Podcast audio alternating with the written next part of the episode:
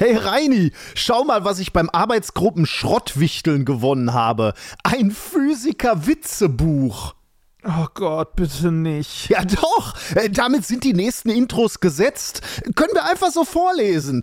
Damit können wir im Prinzip die komplette nächste Show machen. Hier, alles drin in dem Buch.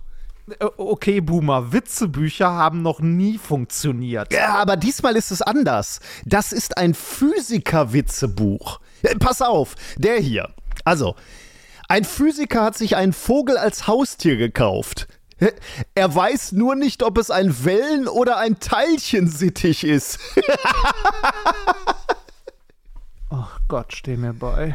Ja, oder der hier. Das ist im Prinzip ein fertiger Dialog. Da müssen wir nur die Rollen verteilen. Mach du mal die Freundin von Albert Einstein. Ich spiele Albert. Ich will nicht. Ja, komm, mach. Hey Albert, ich wünsche mir nur 2 Dinge. Raum und Zeit mit dir. Ja, okay, aber was ist das Zweite? Was ist das Zweite? Frohes Neues, Leute.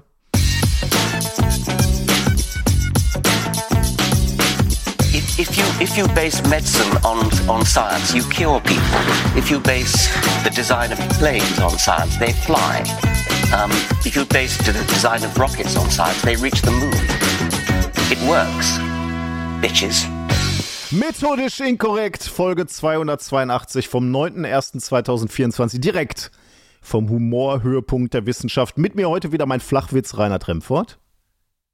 Ich muss zugeben, das war das Niveau. Das kann man nicht anders sagen. Ich bin das Witzebuch der Wissenschaft, Nikolaus Wöhr, Glück auf. Bitte. Also, ich muss ja sagen, ich hatte als Kind ein Witzebuch und fand es hilarious. Also, als Kind fand ich es groß. Das war so ein dicker Schinken, der im Bücherregal meiner Eltern stand. Und das war das große Witzebuch. Also, das große Witzebuch. Ich erinnere mich heute noch, was auf dem Cover war. Das war gelb und auf dem Cover war ein Arzt, der eine Spritze in der Nase hatte. Okay, und das klingt schon super. Ja. Ich muss sagen, war genau auf dem Niveau wie dieses Buch. Meine Eltern hatten auch ein Humorbuch im Schrank oder mehrere Humorbücher im Schrank. Aber bevor jetzt da abwertende Bemerkungen zugemacht werden, meine Eltern hatten natürlich immer Stil.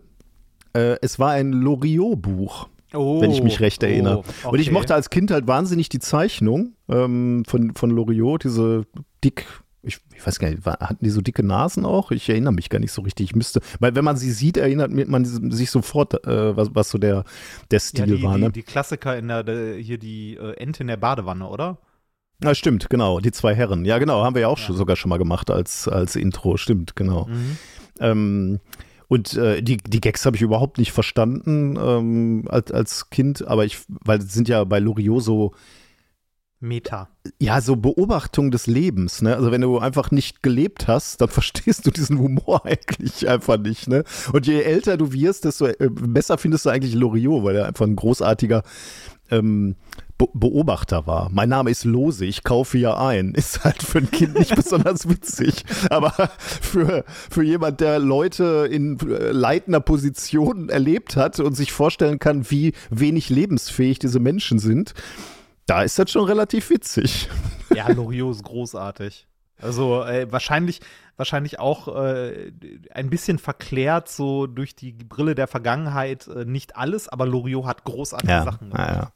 Allerdings nicht so schlecht gealtert wie anderes. Ich muss sagen, eine ganz große Enttäuschung ist als Kind, weil du gerade über die Witzebücher gesprochen hast, als Kind fand ich Otto Walkes fantastisch, ne? Also, und zwar Milz alles, ne?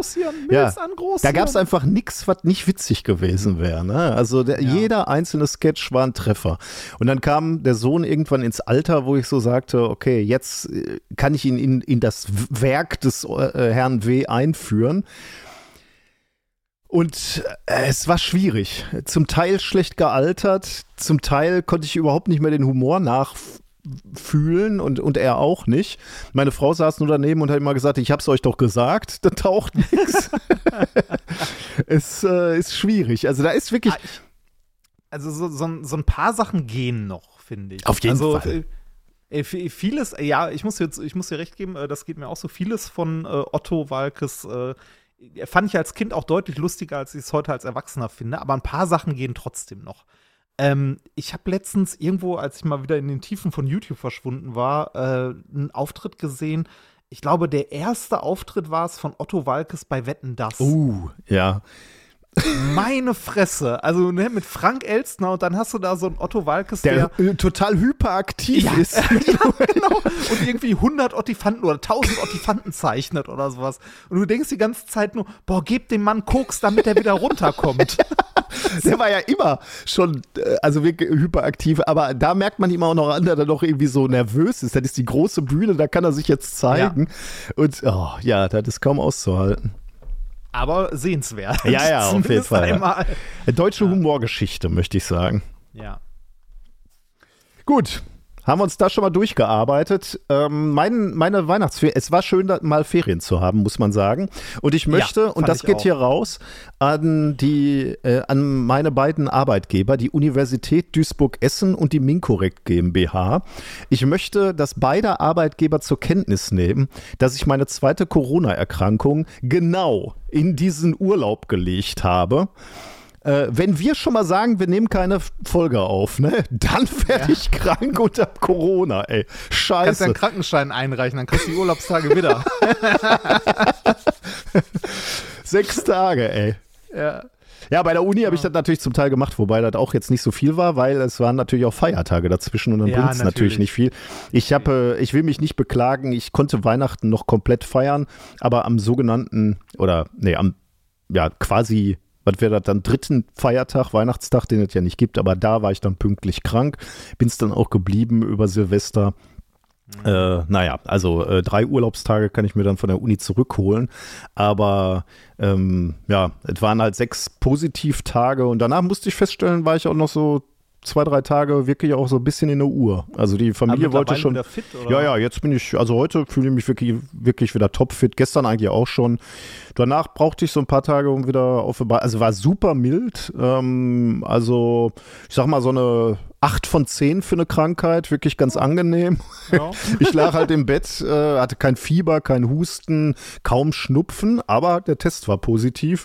Ich habe mich schon schlapp gefühlt, ich hätte jetzt keinen Sport gemacht oder hätte jetzt keine großen Ausflüge gemacht oder so. Die Beine fühlten sich schon so grippal an, weißt du, so müde und taten so ein bisschen weh. Aber ansonsten super, klarer Kopf. Ich konnte halt lesen und YouTube-Scheiß gucken und so.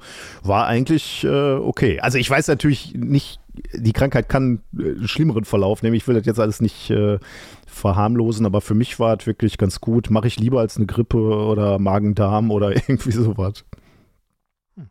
Aber ich muss sagen, was ich erlebt habe, ich wollte nicht. Zum Glück hat es sich nicht härter erwischt, ist auch ganz nett. Aber Sport darfst du jetzt trotzdem noch eine ganze Zeit pausieren, ne? Ja, es war ja so ein milder Verlauf. Ich guck mal, ich glaube, ich habe überlegt, ob ich in 2 Tagen langsam wieder, also wirklich für mich ganz langsam mal, ganz, ganz easy Kurbel, Puls nicht hoch, nicht über 120, ganz wenig trete, mal eine halbe Stunde, um einfach mal zu gucken, wie ich das verpacke.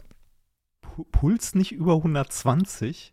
Ja, also wirklich nur ohne Widerstand die Beine nur 120 drehen. 120 habe ich, wenn ich von der Couch aufstehe. Naja, glaube ich nicht, aber. Aber weißt du, was ich diesmal gemerkt habe? Ich war dann ja irgendwie so quasi 6 Tage in so einer selbstgewählten Quarantäne. Ne? Also ich bin halt unterm Dachboden geblieben. Klingt etwas dramatischer, als es ist, denn unser Dachboden ist ja gut ausgebaut und da ist mein Arbeitszimmer drin. Also die Familie hat mich jetzt nicht hinter so eine Klappe auf dem Dachboden verscharrt. Sondern ich hatte hier allen möglichen Komfort, kein Problem. Aber ich habe mir das gemerkt, so ein bisschen, was du auch beschrieben hast. Wenn der Ort der Freizeit mit dem Ort der Arbeit verschmilzt. Also ich hatte ja jetzt keine Arbeit oder so, ich habe auch nichts gearbeitet, aber ich war halt nonstop in einem Raum und ich habe halt hier mal auf meinen Rechner geguckt, dann bin ich auf die Couch gegangen und habe an mein Handy geguckt, aber irgendwie verschwamm alles so, ne? Du bist halt nicht, ich konnte ja nicht raus oder ich wollte nicht raus.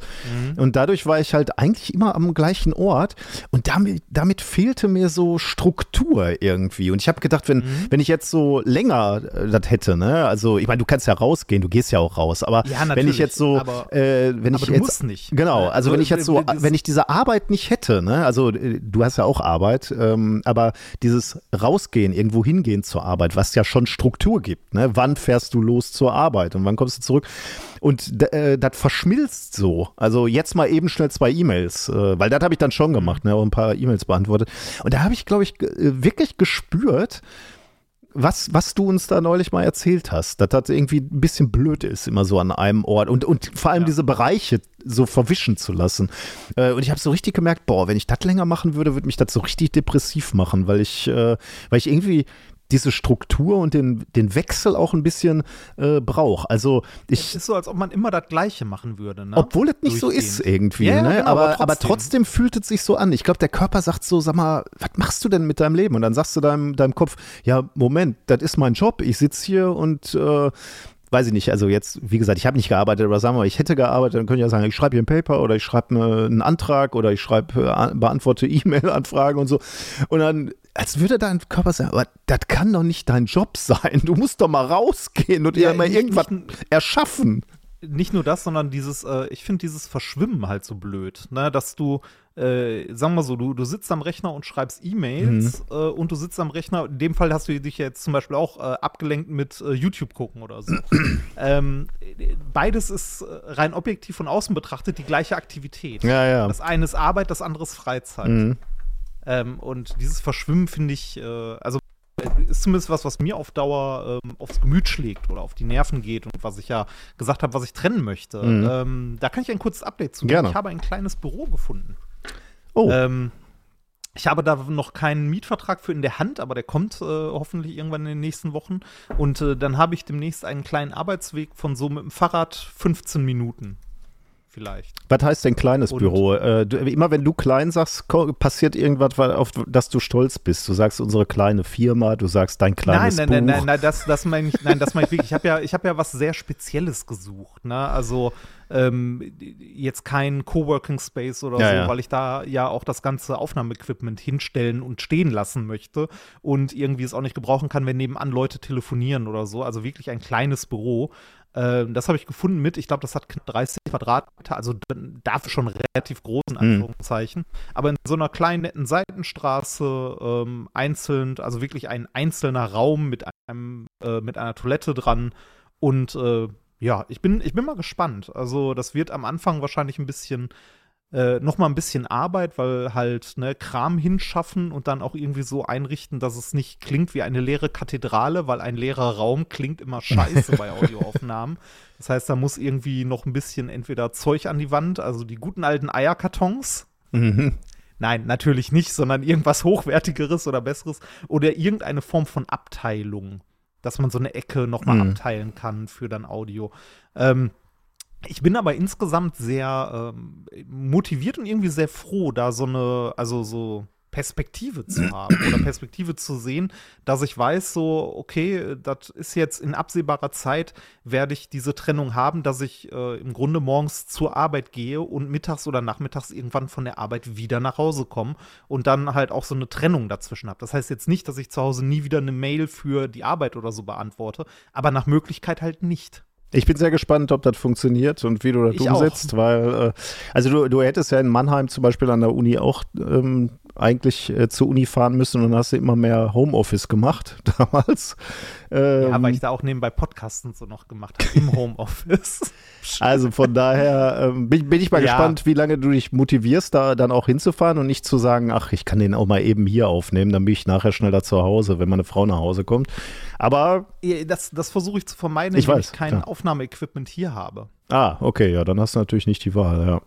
Ja, genau, sondern auch, also es ist auch so ein bisschen was, also nicht nur mich, sondern auch andere Leute, die am Entstehen dieses Projekts oder anderer Projekte beteiligt sind, an gewisse Zeiten zu binden.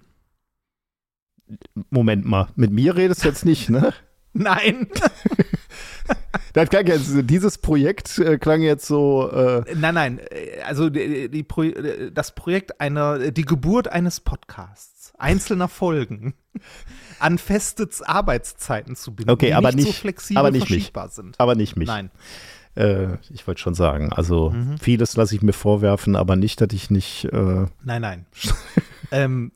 Also, wie gesagt, mal gucken, was daraus wird, mal gucken, wie es wird. Man ist am Anfang ja immer motiviert, ne? Neues Jahr, bla bla. Ich habe auch in dem neuen Jahr ein paar Vorsätze schon umgesetzt und angefangen, tatsächlich ein bisschen auszusortieren. Also wirklich mal mir einen Computer nur für die Arbeit einzurichten, wo auch nur Arbeitszeug drauf ist.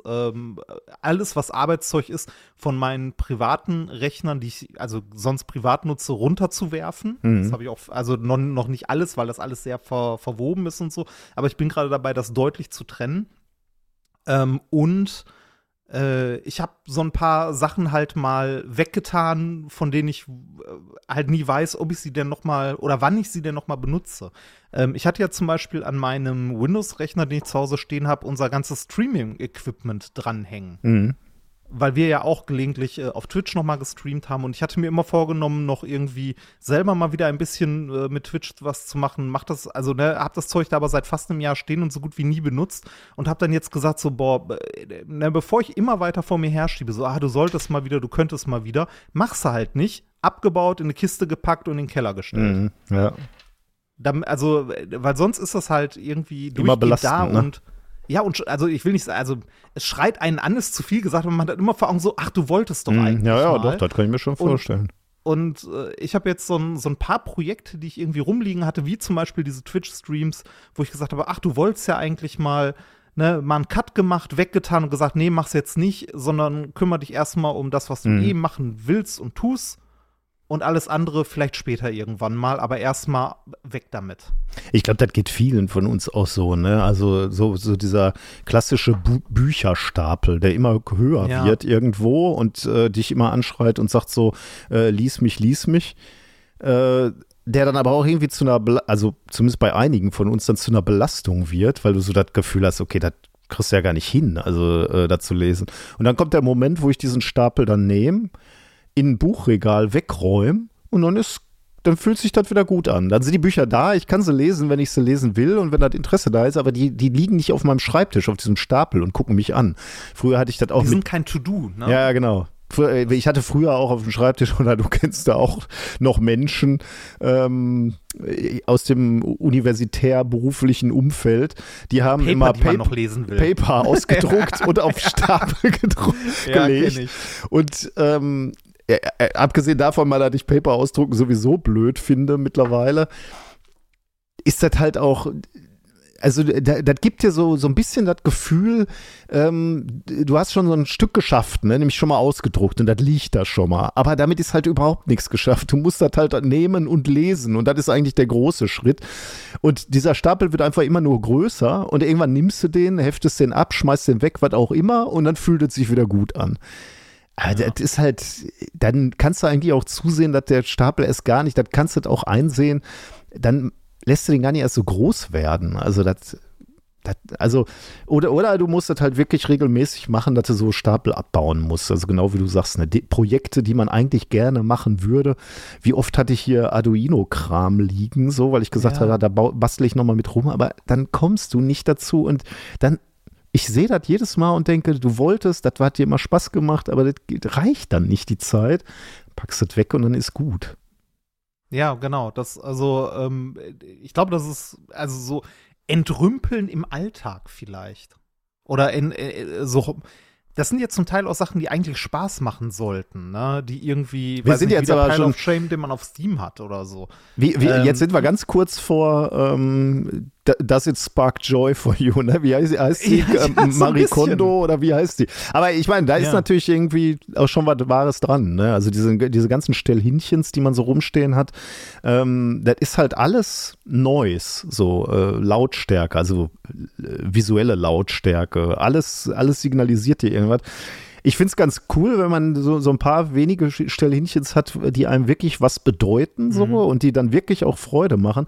Aber man kann es halt leicht übertreiben. Ne? Dann kriegst du hier noch was geschenkt und da noch was und da basteln die Kinder noch was und dann hängst du noch irgendwo hin. Und irgendwann ist zu viel. Und dann musst du eigentlich relativ rigoros dann mal wegräumen. Weil ich mag eigentlich meine Schreibtische sehr, sehr leer, muss ich sagen. Ja, ich auch. Also ich habe auch zum Anfang des Jahres meine beiden Schreibtische zu Hause aufgeräumt und die sind eigentlich jetzt komplett leer.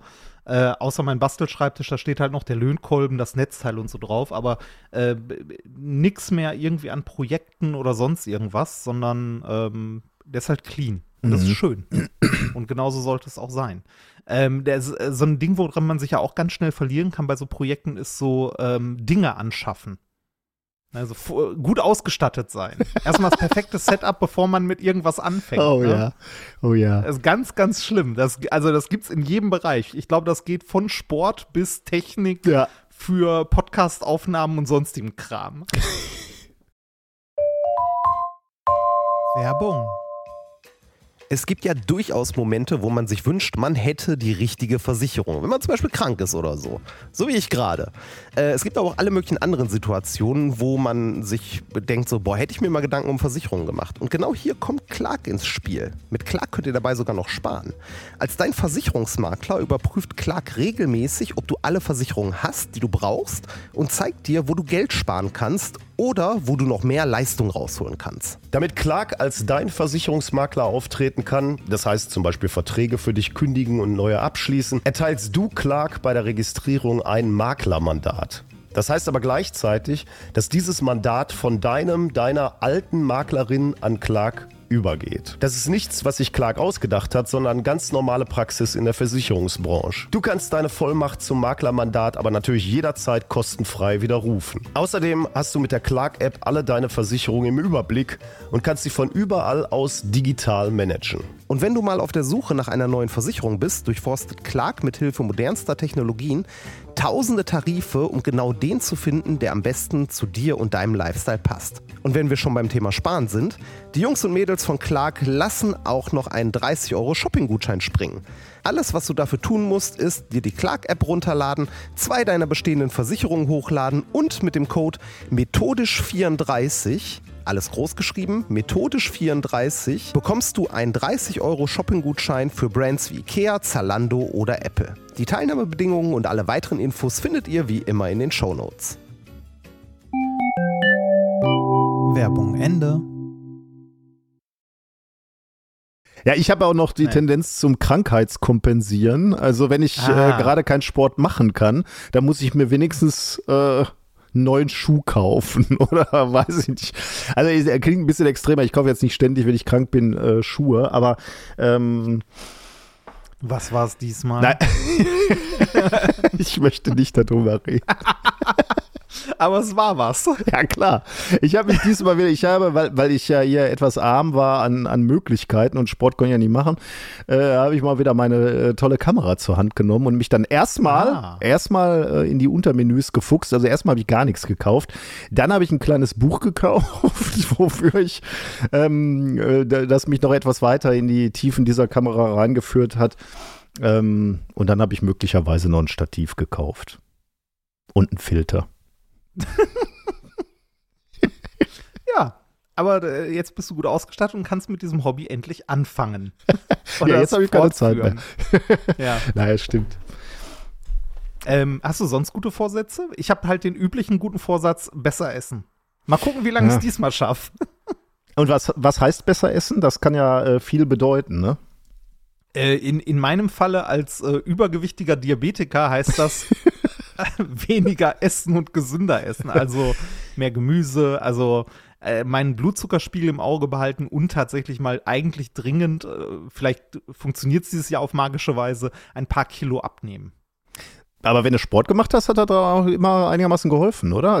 Wie war das jetzt in diesem Sommer, als du gelaufen bist? Aber da hast du nicht die Ernährung nicht so angepasst, ne? Nee, genau. Also Sport, das ist eine Sache, glaube ich, die häufig überschätzt wird. Also Sport, klar, ist wichtig, aber Sport also Sport führt häufig dazu, und ich war auch ein Kandidat davon, dass man irgendwie, weiß ich nicht, eine halbe Stunde joggen geht und dann nach Hause kommt und denkt so, boah, jetzt kann ich mir aber auch was erlauben, aber ein ordentliches zu essen. Ja, ja. Und man unterschätzt immer enorm, wie effektiv der Scheißkörper doch ist. Mhm. Das heißt, man muss verdammt lange laufen, um irgendwie eine halbe Pizza wegzubrennen, sozusagen. Mhm. Daher, ja, Sport, jetzt gerade bin ich ein bisschen mäß kalt draußen. Ja, okay, also, aber das muss man, bei -6 Grad muss er auch, würde ich auch sagen, muss ein bisschen aufpassen mit dem Laufen, weil das knallt dann ja doch relativ heftig auf die Lunge. Also, ja, kann man machen, wenn man trainiert ist, aber ich achte tatsächlich ein bisschen auf meine Ernährung. Ich habe, also das ist ja eine relativ einfache Gleichung. Iss weniger Kalorien, als du verbrauchst. Also Kalorien zählen kombiniert noch mit ein bisschen, also mit ein bisschen Motivation und ein bisschen so eine Art Verhaltenstherapie.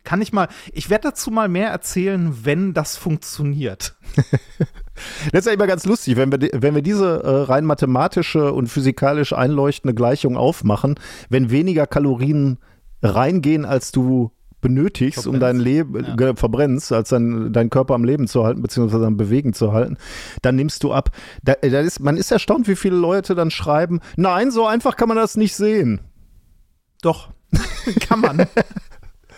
Ja, ich meine, Ernährung ist komplexer natürlich, also komplexer als nur what goes in, goes out, aber, ja, klar. Aber dass es auch ein Summenspiel ist, also wenn oben weniger reingeht, als du verbrauchst, das ist eine, würde ich auch sagen, allgemeingültige Wahrheit, die niemand absprechen kann. Ja, inwiefern deine Zusammensetzung von dem, was du da isst, gesund ist, das ist eine andere Geschichte. Ganz klar, ja, da wird's komplex. Aber du kannst dich ja trotzdem mit einem Kaloriendefizit gesund ernähren. Und nur weil du kein Kaloriendefizit hast, heißt es noch lange nicht, dass du dich gesund ernährst. Du kannst zum Beispiel, weiß ich, jeden Tag 1 Kilo Zucker essen, dann bist du mangelernährt, aber garantiert nicht zu wenig Kalorien. Ja. Ja, ich habe nicht gut, gegessen jetzt zwischen den Tagen, muss ich sagen. Nachdem ich wieder gesund war, habe ich es mir natürlich gut gehen lassen. Aber also das ist auch der Grund, warum ich jetzt der klassischen Neujahrsvorsatz, warum ich gesagt habe, ich fange nach den Feiertagen an, vernünftiger zu essen, weil damit vor Weihnachten anzufangen ist einfach bescheuert. Ja, das ist wirklich bescheuert. Das ist zum Scheitern verurteilt und einfach nur depressiv dann, nee, depressiv ist das falsche Wort. Es ist einfach was deprimierend, deprimierend, genau, wo du dich von Anfang an selbst sabotierst. Naja. Ich finde ja ehrlich gesagt auch so schlimm finde ich ja jetzt auch, also natürlich ist es albern zu sagen, jetzt ist, wird aus 2023, wird 2024, das neue Jahr fängt an und dann jetzt fange ich mit dem und dem an. Natürlich finde ich das prinzipiell auch blöd, ne? Aber ich kann diese Magie des weißen Blattes, also natürlich ist kosmisch passiert da nichts beim Wechsel von einem Jahr zum nächsten. Das ist natürlich völlig willkürlich eigentlich, ne, dass das da passiert. Aber dieser Magie eines neuen weißen Blattes und einem neuen Beginn kann ich mich auch nicht entziehen, muss ich sagen. Und finde ich auch völlig okay. Wenn das dann der kleine Schubs ist, wo du dann sagst, so, dann ist das für mich halt so die Deadline, wo es losgeht. Also ich meine, klar, wenn dir einer sagt im August, sie müssen dringend mit dem Rauchen aufhören, sonst kippen sie noch im September in eine Kiste und dann sagst du, ja, ich mach das lieber zum 1.1., da bist du natürlich ziemlich bescheuert. Aber grundsätzlich jetzt so Ende des Jahres mal zu sagen, naja, dann mache ich halt am 1.1. geht es dann los mit Sport, finde ich schon, kann man machen. Ja, die Fitnessstudios sind voll, wahrscheinlich. Das glaube ich auch, ja. Du hast mich auch nach Vorsätzen gefragt. Ja. Und ich habe eine Sache gemacht, ist mir irgendwie in einem Blog, glaube ich, untergekommen. Ich habe es dummerweise nicht mehr gefunden, aber ich habe es so versucht zu rekonstruieren dann, um das dir und euch jetzt zu erzählen. Ist eigentlich eine total bescheuerte Sache. Das ist wieder so eine Nummer, die begegnet einem 100-fach in diesen Selbstmanagement-Büchern oder ja, diesen Seminaren, die man mal so besucht, wo die Leute sagen, ja, also wir müssen jetzt mal rausfinden, was ihnen wichtig ist im Leben und so. Und das ist eigentlich immer ein bisschen blöd und ich hatte das auch schon einige Male in diesen Kursen gemacht und das hat bei mir nie so richtig resoniert, muss ich sagen. Ich habe dann da irgendwas eingetragen und das hat mich irgendwie nie weitergebracht. Aber das ist mir jetzt nochmal begegnet und ich habe das dann nochmal ausgefüllt oder mir so angeguckt und darüber nachgedacht und auf einmal hat das total gefruchtet bei mir. Worum es geht, ist das Rad des Lebens. Das Rad des Lebens ist einfach nur ein Kreis und da sind Speichen drin, also wie bei so einem Fahrradrad, sagen wir mal. Und warte mal, ich zähle jetzt mal so, da gibt es verschiedene Ausführungen, aber bei dem, was ich gesehen habe, waren es 1, 2, 3, 4, 5, 6, 7, 8 Speichen. Und am Ende der Speicher, also die Speichen starten im Zentrum natürlich, wie bei so einem normalen Rad. Und am Ende der Speichen, also außen auf dem Kreis, da liegen so ein paar Begriffe, die für dich in deinem Leben möglicherweise von Relevanz sind. Ich lese jetzt mal vor, also du findest ganz viele Ausführungen davon, da können ganz unterschiedliche Sachen sein, da können auch ein Rad des Lebens sein, was irgendwie so sehr berufsorientiert ist beispielsweise. Aber das, was ich gefunden habe, da stand dann, ich gehe mal eben die Begriffe durch, nur damit du ein Gefühl dafür kriegst, was da so stehen kann. Fitness und Gesundheit war eins, Kreativität und Selbstverwirklichung, Liebe, Freude und Freizeit, Karriere, Freunde und Familie, persönliches Wachstum und Wohlstand und Geld. Das waren so die Dinger. Und was du dann machst, ist, die Speichen, die ja vom Zentrum, vom Mittelpunkt des Kreises nach außen gehen, die sind quasi jeder einzelne Speiche und am Ende steht dann ein so ein Begriff, sind beschriftet von 0 bis 100%. Und du trägst einfach nur so ein, wie zufrieden in deinem Leben du mit diesem Begriff, mit diesem Sektor bist. Also sagen wir mal Liebe. Wie zufrieden bin ich mit dem Bereich Liebe? Bin ich sehr zufrieden in meiner Ehe, also gehe ich da auf 100%, da kann es nicht besser werden. Sagen wir mal Sport, gab es da sowas? Ja genau, Fitness und Gesundheit, bin ich super zufrieden. Gut, Gesundheit sind wir beim Essen, könnte besser sein, aber ich bin da eigentlich ganz zufrieden, sagen wir mal 80% so. Und diese Bewertungen sind natürlich völlig subjektiv, ne? Also da könnte zum Beispiel auch ein Multimillionär jetzt bei Wohlstand und Geld sagen, boah, ich bin unzufrieden. Ja, also könnte besser sein, genau, ne? Ich muss noch mehr haben, so, das reicht mir noch nicht, ich bin bei 20%. Also das heißt jetzt nicht, dass man da irgendwas Objektives einträgt, sondern einfach nur, wie du dich da so fühlst. Und dann bin ich das so durchgegangen und habe zum Beispiel festgestellt, so bei Kreativität und Selbstverwirklichung habe ich so gedacht, ja, jetzt so von außen betrachtet könnte man ja sagen, so, der Junge macht ja schon viel Kreatives so. Also der macht schon mal ein paar Fotos, die er gerne macht, hält schon mal einen Vortrag, der irgendwie so mehr oder weniger kreativ ist. Die Newsletter, die wir schreiben, der Podcast an sich, jede Woche sind wir ja irgendwie kreativ, weil wir hier einen Podcast auf die Beine stellen. Die Bühnenshow, wo wir erstmal was konzipieren und dann halt auch irgendwie performen, was ja auch ein kreativer Akt ist. So. Könnte man also sagen, eigentlich kann er zufrieden sein, ist er auch irgendwo bei 80%. Habe ich aber festgestellt, nee, da würde ich mich schlechter einschätzen, oder schlechter sollte man gar nicht sagen, sondern ich würde mich niedriger einschätzen. Ich würde nämlich sagen, ich möchte da gerne mehr machen. Das ist nämlich das, was mir unheimlich Freude macht in meinem Leben. Wenn ich so auf 2023 zurückgucke, dann denke ich an schöne Momente, wo mir irgendwas Kreatives gelungen ist, muss ich sagen. Das sind ganz, ganz häufig die Momente, wo ich sage, boah, da war ich so richtig zufrieden mit mir. So ein Vortrag, der gut gelungen ist, mit dir einen guten Auftritt gehabt zu haben. Solche Sachen. Und da habe ich dann also gespürt, okay, 2024 würde ich versuchen, noch mehr und regelmäßiger kreativ zu sein, weil mir das einfach wahnsinnig Freude macht. Okay, das bedeutet aber nicht, dass du da unzufrieden bist, oder? Nee, würde ich auch, genau. Also kann natürlich passieren, ne? Sagen wir mal, wenn ich jetzt gerade frisch geschieden wäre, unglücklich, dann würde ich auch 20% oder 10 oder 0% bei Liebe eintragen. Dann wäre ich natürlich auch wirklich unzufrieden. Aber es kann auch einfach sein, dass du denkst so, ach, da ist Verbesserungspotenzial. Ich würde nämlich bei all diesen Bereichen, ich habe jetzt nichts gesehen, wo ich so sage, da bin ich jetzt wahnsinnig unzufrieden. Ich bin ja ein sehr glücklicher und zufriedener Mensch. Da ist bei mir fast alles am Anschlag. Aber bei manchen Dingen, zum Beispiel auch Freunde und Familie, bei Freunde habe ich auch gedacht, so habe ich mich sehr niedrig eingeschätzt, so 40% oder so. Warum?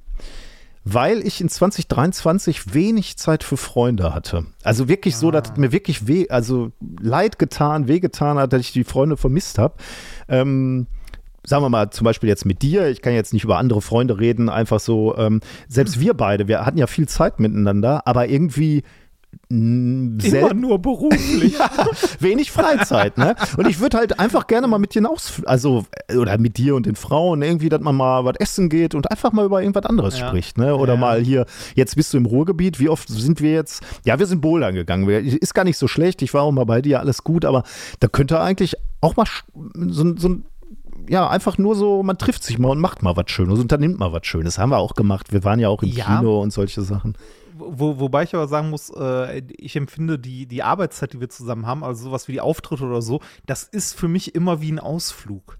Ja, das stimmt, so, ja. Also natürlich ist das auch Arbeit, aber das ist trotzdem immer sowas wie ein Ausflug mit einem Freund. Ja. Ich finde das immer nett. Ja, ich auch. Wir versuchen ja auch was zu erleben dabei, ne? Wir versuchen ja auch auch mal rechts und links anzuhalten und mal schöne Sachen zu sehen, oder selbst wenn wir einfach nur einen Tag vorher schon mal losfahren und uns im Auto unterhalten, ist auch schon gut. Das ist schon Quality Time. Das wollte ich auch nicht, alles nicht so negativ sehen. Aber zum Beispiel für andere Freunde hatte ich fast gar keine Zeit, ne? Und das ist ganz, ganz schade, muss ich sagen. Und das würde ich gerne ändern. Ich weiß übrigens auch, warum das so ist. Das habe ich mich dann nämlich auch gefragt, warum ist das so? Der Grund liegt, glaube ich, in 2022, in dem, was da passiert ist mit der Krankheit der Tochter, und dass ich einfach dieses Jahr wahnsinnig fixiert war auf die Familie, ne? Also auf die unmittelbare Familie. Jede Stunde, die ich nicht bei dem engsten Kreis war, also mal bei meiner Familie hier, war keine optimale Stunde. Also die optimalen Stunden waren hier, zu Hause, wenn es allen gut geht. Und dann gab es halt Alternativtermine, die vielleicht auch noch ganz nett waren, aber eben nicht zu Hause. Und so, das habe ich so richtig gemerkt. Ich war nicht gerne weg. Aber das muss jetzt mal wieder normaler werden. Und in 2024, dass man auch mal weg ist so und eben Zeit für die Freunde hat.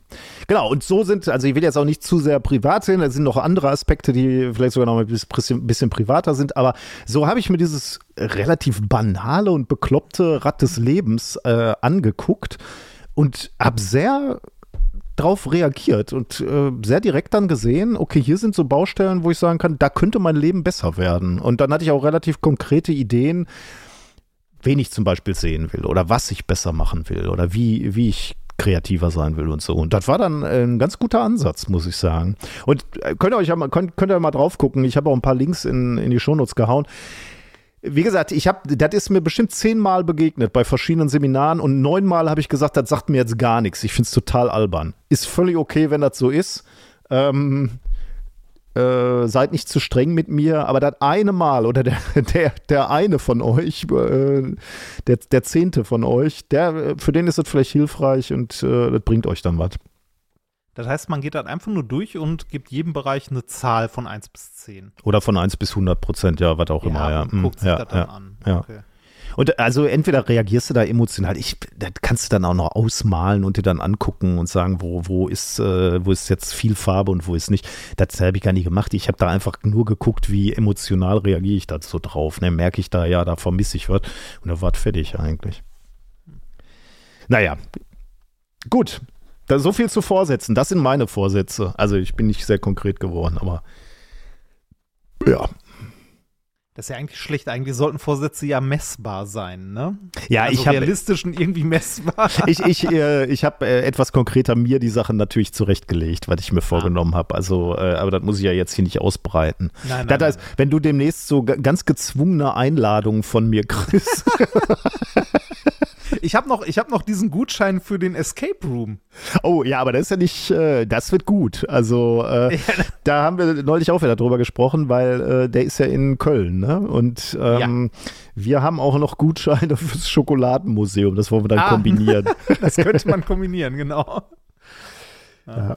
Dann können wir den Basti noch mitnehmen. Der ist großer Fan von Escape Rooms, wie ich gehört habe, weil er so ruhig, ausdauernd und besonnen ist.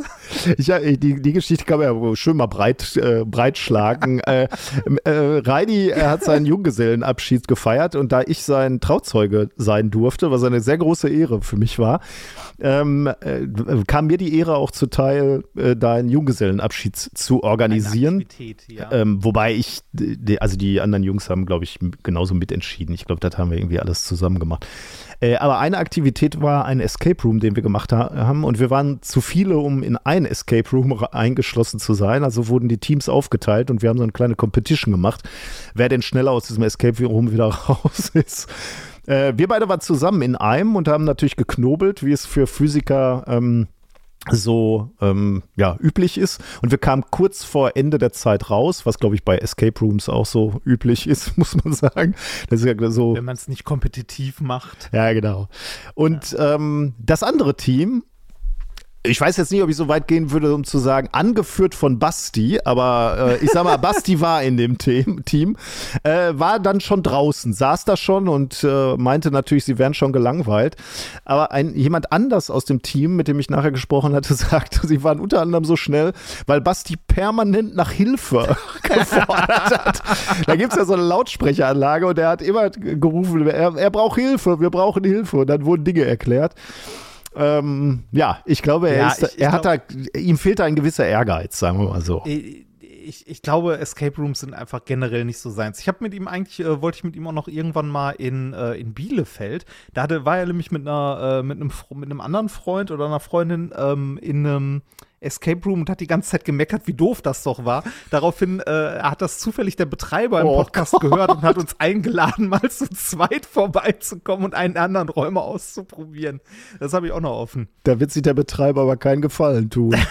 Ach, mal gucken. Ist das so ein Influencer-Ding? Man sitzt einfach im erfolgreichen Podcast und meckert über Dinge und wird dann eingeladen und kann dann die Etablissements nochmal nutzen, umsonst? Da weiß ich nicht, das können wir ja mal ausprobieren. Dieses Cinemax in Essen, ne? Meine Güte, ist das ein Laden. Schlimm, also weiß ich nicht. Ob ich mir das nochmal antun möchte. Insbesondere die große Popcorn fand ich miserabel. Ja, das könnte frischer sein, ne? Naja. Sollen wir langsam die Kurve zur Wissenschaft kriegen, oder? Ja. Bevor wir zu viel meckern. Der Basti hat auch sehr gute Seiten. Nein, natürlich. Das gehört nicht dazu. nein, so. Das haben wir ja wohl hoffentlich oft genug gesagt. Auf zur Wissenschaft. Genau, aber wir machen einen kleinen Schlenker auf dem Weg zur Wissenschaft. Uns ist nämlich etwas zugeworfen worden. Ein Artikel aus dem Ärzteblatt. Ein Artikel aus dem Ärzteblatt, was mir mal wieder gezeigt hat, dass die Realität, in der ich lebe, nicht zwingend auch die Realität der anderen Menschen ist. Ich musste mich feststellen, dass es, darüber handelte dieser Artikel, dass es Menschen gibt, die Operationen, also insbesondere Gelenkersatzoperationen, so terminieren, dass die abgestimmt sind mit den Mondphasen. Und das wissen wohl Operateure, also die schreiben in diesem Artikel, das ist die klinische Erfahrung, dass es Menschen gibt, die sagen, sie gucken halt auf die Mondphase, also nicht bei einer akut notwendigen Operation, aber sowas wie neue Hüfte oder so. Dann guckst du so, wann gibt es mögliche Termine für eine Operation, dann gibt es wohl Leute, die sagen, okay, da muss aber Vollmond sein oder Neumond, weiß ich jetzt nicht. Also ich glaube, Vollmond ist, glaube ich, besser, heißt es. Weil dann eben Geist und Körper besser darauf reagieren, auf die Operation. Und das muss wirklich signifikant sein. Es gibt Leute, also es sind jetzt nicht einzelne Spinner, wo du dann sagst, okay, komm, dann ist gut, sondern da gibt es einige. Also so viele, dass man als Arzt, also zumindest habe ich das diesem Ärzteblatt entnommen, dass man sich als Arzt und Ärztin fragen muss, wie gehen wir denn damit um? Also, was macht man denn da? Denn, ich meine, und auch die Frage stelle ich mir auch, ne, was macht man da? Denn wir kennen ja die Kraft des Placebos, ne? Ja. Also wenn du davon überzeugt bist, dass etwas hilft, dann kann das ja durchaus helfen. Das heißt, wie ist es denn dann damit, wenn du Wenn dir da Leute sagen, sie würden lieber zu Vollmond operiert werden, was machst du da? Boah, gute Frage. Gute Frage. Die Leute aufklären, dass es absolut keinen Unterschied macht. Und ja, sehr gut. Das ist ein guter Punkt. Ja. Mehr kann man eigentlich nicht machen, weil alles andere wäre eine Bestärkung von dieser ich möchte es jetzt nicht Wahnvorstellung nennen, aber von dieser falschen Annahme. Weil wenn du jetzt irgendwie sagst, okay, da sind die OPs so wenig ausgelastet, die Operationssäle, wir möchten Leute da hinkriegen und bieten denen einen Rabatt an, wenn sie das dann machen oder sonst was, dann bestärkst du die ja in diesem Schwachsinnsdenken. Ja. Deshalb eigentlich nur aufklären und mehr nicht. Mhm.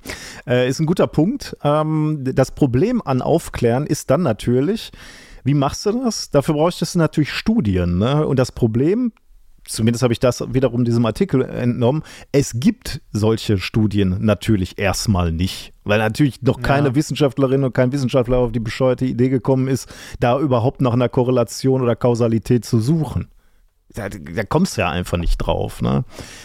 Und das ist der Hintergedanke von diesem Artikel, denn es gab jetzt eine Studie, da haben sich Leute wirklich mit beschäftigt oder haben sich da mal Zahlen angeguckt, nämlich genau dieser Frage, gibt es eine Assoziation zwischen chirurgischen Ergebnissen in Bezug auf Komplikationsraten und Mortalität nach Knie- und Hüftgelenkersatzoperationen und eben der Mondphase des Operationstags. Das haben die gemacht. Die haben also einen riesen Datensatz, und zwar vom US-amerikanischen Medicare-Versicherer, haben die sich 2,5 Millionen Datenpunkte gegeben. Und zwar waren das alles Hüft- und Kniegelenksoperationen zwischen dem 1. Januar 2009 und dem 31. Dezember 2019. Also, was haben wir da? 11 Jahre, ne? Und die Versicherten waren alle, ich gucke jetzt mal gerade, 65 Jahre oder älter. Also was sie sich danach angeguckt haben, wie hoch ist das Risiko für Revisionen, aseptische oder septische Revisionen und wie hoch ist die Sterblichkeit der Patienten mit Gelenkersatz und wie ist die Abhängigkeit von den Mondphasen. Ergebnis, es gibt keine statistisch signifikanten Unterschiede. Also die Operation ist nicht erfolgreicher, wenn sie zu unterschiedlichen Mondphasen stattfindet, sondern immer gleich erfolgreich. Erstaunlich. Ja, natürlich schon. Aber jetzt hast du natürlich mal einen Datensatz, den du Leuten zeigen könntest. Ja. Ja. Wird nur wahrscheinlich an den, also leider, da sind wir wieder bei dem Punkt, leider nicht viel ändern an den Vorstellungen der Leute. Weil, weiß ich nicht, ich habe irgendwie das Gefühl, die Medizin ist eine der Wissenschaften, in der halt viel so Erfahrungshumbug immer weitergereicht wird, wie zum Beispiel die Homöopathie, die ja auch nicht tot zu kriegen ist. Mhm. Und wenn die Leute davon überzeugt sind, dass der Vollmond sie halt schlecht schlafen lässt und der Vollmond irgendwie, was weiß ich, deren OP beeinflusst, dann kriegt man das, glaube ich, so schnell nicht weg. Mhm. Selbst wenn man denen belastbare Daten vorlegt, dass es nicht so ist. Aber ja, ich meine, bei den Einzelnen, wenn jetzt Oma Erna oder Opa Erno irgendwie Angst hätte vor so einer Operation und sich dann wirklich besser fühlt, wenn er dann Vollmond ist, dann weiß er auch nicht. Dann willst du den Leuten das ja auch nicht irgendwie dann sollen sie das ja, halt haben. Aber ja, trotzdem muss man irgendwie versuchen, das wegzubekommen, also aktiv was dafür tun, weil sonst, weiß ich nicht, dann kann ich ja sagen, also ich möchte, dass bei meiner Knie-OP immer eine Pizza im OP anwesend ist. Bitte in der Ecke liegen mit Salami. Das finde ich übrigens ich fühle mich sinnvoller. Sonst schlecht. Also, das finde ich deutlich sinnvoller als die Nummer mit dem Vollmond. Ja, also oder irgendeinen anderen Quatsch, ne? Also ja, klar, das, ne, man sollte irgendwie gerade auch in der Medizin auf die Leute eingehen, ne, weil viel halt auch die Psyche macht und so weiter und so weiter. Aber trotzdem muss man solchen Schwachsinn doch versuchen, also man muss zumindest versuchen, dem jegliche Grundlage zu entziehen und das nach und nach wegzubekommen. Aber wahrscheinlich, da sind wir weit von entfernt, leider. Wahrscheinlich ist das eher so die Botschaft, die du jetzt gesagt hast, nach und nach. Wenn jetzt Opa Erno wirklich quasi eine Woche von der Operation weg ist und er glaubt da dran, dann ist es eh egal, dann brauchst du dann keine Daten mehr hinzulegen. Ja. Aber der 30-Jährigen oder dem 30-Jährigen, dem kannst du jetzt schon mal sagen, hör mal, das mit diesem Mondäpfel hatten wir ja bei unserer ersten Show, Mondoperation, Mondholz, das ist alles Quatsch. Also, und hier sind Daten. Also zu so einem Zeitpunkt, wo du irgendwie so beginnst abzudriften, ne, da ist es vielleicht nicht schlecht, ja. mal sowas, gibt es nicht auch bei Friseusen, gibt es das doch auch, ne, dass die irgendwie zu Vollmond immer zum Haare schneiden, weil dann wachsen die schneller nach oder sowas, oder? Ah, ja, sowas habe ich auch mal gehört. Aber da machen wahrscheinlich alle mit, ne, bei den Ärzten sagen sie ja, komm, lass diesen Scheiß lassen, dass die Leute nicht glauben, sie sterben hier nur, weil Neumond ist. Bei den Friseuren machen die das ja, spielen die das ja wahrscheinlich fröhlich mit, damit sie Asche machen an den Tagen. Das möchte ich jetzt nicht jedem Friseur so unterstellen, aber... Ja, aber der Friseur, der bei Vollmond um 12 Uhr nachts aufmacht, der macht das nicht, weil er nichts Besseres zu tun hat. Nein, der hat im Kapitalismus einen Business Case erkannt und nutzt ihn. Genau.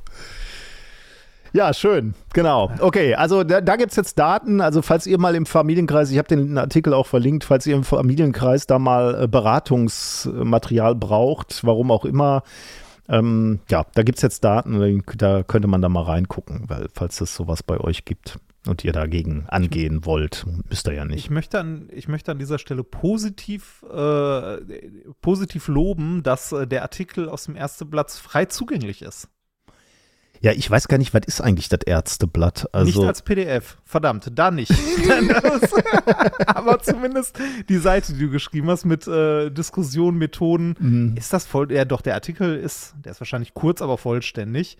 Der ist zumindest zugänglich. Der ist kurz, ja. Der ist kurz. Das ist doch bestimmt wieder so eine Nummer, da musste irgendein Arzt wollte promovieren, oder? Und dann hat er sich einfach 2,5 Millionen Datensätze irgendwo geborgt und da was ausgewertet und dann war die Doktorarbeit fertig. Das sind doch immer solche Doktorarbeiten bei denen. Oder? Ich glaube, es gibt Unterschiede. Also nein, ich glaube nicht, es gibt Unterschiede, das stimmt, ja. Also das Großteil der medizinischen Doktorarbeiten ist tatsächlich immer so ein kurzes Ding, aber es gibt auch welche, die eine richtige wissenschaftliche Arbeit machen. Ja. Damit meine ich jetzt nicht ein Semester lang irgendwas ausgewertet, das ist sondern wirklich was, wo länger dran geforscht wird. Aber zumindest in meinem Umfeld, die Mediziner, die ich kenne, die das gemacht haben, haben dann auch nicht den Doktor Med, sondern irgendwie einen Doktor Rea Nat oder irgendwas gewählt. Ja, genau, ja. Aber vollkommen egal. Das Ding hier, ich würde sagen, das sieht vollständig aus. Es ist, ich kann hier leider nicht sehen, Autorin erklären, nee, Interessenkonflikt gibt's nicht. Eingereicht, revidierte Fassung. Machst du jetzt ein Peer-Review oder was? Nee, ich hab mal kurz rübergeguckt. Ich wollte halt loben, dass man es lesen kann auf der Seite. Leider nicht als PDF oder E-Paper oder sonstiges. Aber auf der Seite kann man es zumindest lesen, dass das Deutsche Ärzteblatt ist das auflagenstärkste Ärzteblatt-Ding sie in Deutschland. Wird herausgegeben von der Bundesärztekammer und jeder, der Mitglied ist in der Bundesärztekammer, kriegt die verpflichtend. Zwangsabo. Ja, genau. Ja, tatsächlich. Man kann sie nicht abbestellen. Okay, dann ist natürlich wunderbar. Gibt's aber schon seit 1872. Ja, ich glaube, das ist so was wie Science und Nature für uns, ne? Wahrscheinlich, wenn du da drin publizierst. Nein, das glaube ich nicht. Also, ist ja, also hier steht Beschreibung Fachzeitschrift, aber ich glaube nicht, dass es da ein richtiges Peer-Review, oder vielleicht gibt es eins, aber hier, also im Deutschen Ärzteblatt wird ja zum Beispiel auch hauptsächlich auf Deutsch veröffentlicht und ich glaube auch in der Medizin wird hauptsächlich englischsprachig veröffentlicht. Ja, aber Reichweite ist doch brutal dann, oder? Wobei Englisch wird auch veröffentlicht. 386.000 Exemplare. Ja, finde ich schon gut. Kaufte Auflage. Ja, ist nicht schlecht. Aber ich glaube nicht, dass das irgendwie, ja, wahrscheinlich doch eine Veröffentlichung ist es, aber das soll uns ein Mediziner sagen. Ja, muss auch nicht. Also, das ist ja nicht unser Metier. Hauptsache, die haben uns schon mal erklärt, dass Operationen bei Vollmond nichts bringen. Gut, dann biegen wir jetzt aber wirklich ab zur Wissenschaft, oder? Bitte. Ich war ja etwas gehandicapt mit meinem Corona, deswegen musste ich mir ein leichtes Thema suchen. Ich habe das Thema Nummer 1 genannt, mach schnell Neujahr. Und ich sage jetzt schon mal, das ist ein ganz großartiger Titel. Und du wirst mir das gleich bestätigen, aber man merkt es nicht gleich. Also mach schnell Neujahr. Geht's um den Countdown? Muss der schneller runtergezählt werden? Nein, es ist viel tiefsinniger. Du wirst gleich total begeistert sein. Da möchte ich kurz unnützes Wissen, das ich in der letzten Woche gelernt habe, durch einen TikTok, das meine Frau mir geschickt hat. Du kennst doch auf dem Broadway, ich glaube, es ist am Broadway, der Dropping the Ball. Diese Kugel. Weißt du, warum man das macht, wo das herkommt? Puh, nee, weiß ich nicht. Das kommt aus der Seefahrt. Und zwar waren das früher weit sichtbare Kugeln, die man angebracht hat, um die Zeit anzuzeigen. Ach. Also für die Navigation für Schiffe, damit die Kapitäne ihre Uhren stellen konnten, wurde halt auf Türmen wurden solche Kugeln befestigt, die in verschiedenen Höhen dann abgesenkt wurden zu bestimmten Zeiten, damit die ihre Schiffe ihre Uhren danach stellen konnten. Oh, cool. Wenn sie unterwegs waren. Und davon gibt es wohl historisch noch ein paar, die erhalten sind. Aber darauf geht diese Tradition zurück, dass halt mit dieser Kugel der Countdown gezählt wird. Ah, nee, das wusste ich nicht. Spannend. Ja, zurück zum Titel. Genau. Worum geht's? Mach schnell Neujahr. Wir haben ja gerade alle irgendwie ins neue Jahr gefeiert. Und welche Tradition gehört dazu? Eine verachtenswerte und eine, die so okay ist? Bleigießen. Die ist auch scheiße. Macht man das überhaupt noch? Ich dachte, man macht jetzt Wachsgießen. Ja, genau, jetzt macht man Wachsgießen. Es ist einfach, es ist eingefärbtes Wachs, haben wir auch gemacht. Es ist einfach nicht das Gleiche. Ich will Blei gießen. Ja, das ist die Formen sind einfach völlig, die bleibt an der Oberfläche und so ein Scheiß. Richtig, ne? Genau. Deshalb pro Tipp stand auch auf einem der Dinger drauf, ein bisschen Spüli ins Wasser, um die Oberflächenspannung ein bisschen zu machen. Ah, okay, das ist gut, ja. Funktioniert so super, aber auch nicht. Man muss es mit Schwung ins Wasser werfen und sich dann den Schatten angucken. Sonst wird es kein ordentlicher Penis, oder? Nee, genau. Sonst wird es kein ordentliches Gemächt. Kann man machen. Ich weiß gar nicht, wo diese Tradition mit dem Bleigießen herkommt. Ich auch nicht. Guck mal nach eben. Ich rede derweil weiter. Du kannst uns da mal eben aufklären. Ich mag das immer nicht, wenn wir in unserer Sendung so viele Fragen aufreißen. Wir sind ja der Podcast der Antworten eigentlich. Also du guckst mal nach, wo das Bleigießen herkommt, traditionell. Ich meinte nämlich natürlich eine andere Tradition, nämlich die Tradition, eine Sektflasche zu öffnen. Denn das macht man ja. Ne? Man will ja anstoßen und man stößt ja merkwürdigerweise mit Sekt an. Wir hatten Traubensekko. Ja, okay, aber ist ja auch ein Schaumwein, oder? Also irgendwie sowas Sprudel. Es ist Traubensaft mit Kohlensäure. Ah, okay, also tatsächlich, ach so, wirklich, ich dachte, das wäre jetzt irgendwas fancy. Nee, das ist Traubensaft mit Kohlensäure versetzt. Den haben wir aus Ludwigshafen mitgebracht, weil ich zwischen den Jahren in Ludwigshafen war, um dort ein bisschen zu renovieren und haben dort, ist ja mitten in der Pfalz, von einem Weingut, von dem wir auf unserer Hochzeit auch den Wein hatten, wobei wir keinen Wein trinken, ein Traubensekko mitgebracht. Was Feines für Silvester. Ich muss ja sagen, was war das eigentlich für ein genialer Mensch, der irgendwann gesagt hat, dass man zu jedem feierbaren Event einen Sekt öffnet. Ich meine, das ist doch irgendwie genial, weil ich meine, egal was jetzt gefeiert wird, Erfolg, beruflicher Erfolg, Silvester, Weihnachten, Geburtstag, Hochzeit, immer kommt ein Sekt auf den Tisch. Und wenn man mal ehrlich ist, ist Sekt doch kein schönes Getränk, oder? Ich finde es widerlich. Also, ich finde es widerlich. Also, aber ich glaube, Leute, die trinken das wirklich gern. Ja, es werden jetzt auch Leute schreiben oder lasst es besser, weil mir ist ja klar, dass es Leute, Sektfans gibt. Das ist auch völlig okay. Aber der Prozentsatz der Sektfans ist deutlich geringer als die Relevanz, die dieses Getränk bei Festivitäten in diesem Land hat. Es wird halt zu jedem Festival der Quatsch aufgemacht. Dabei gibt es viel mehr Kaffeetrinker in unserem Land oder Teetrinker oder Biertrinker. Warum wird kein Bier aufgemacht? zum Erfolg. Warum nicht Wasser, ne? Damit es gleich antialkoholisch ist, weil das dann mit Orangensaft zu ersetzen, ist ja auch irgendwie völlig absurd. Warum ausgerechnet Orangensaft? Aber okay, also das muss doch irgendwie wieder so ein Marketingstrategiezug gewesen sein, oder? Dass du sagst, egal was wir feiern, es gibt Sekt. Ja, das Getränk an sich rechtfertigt das nicht. Aber darum soll es heute auch nicht gehen. Ich wollte mir nur Feinde machen.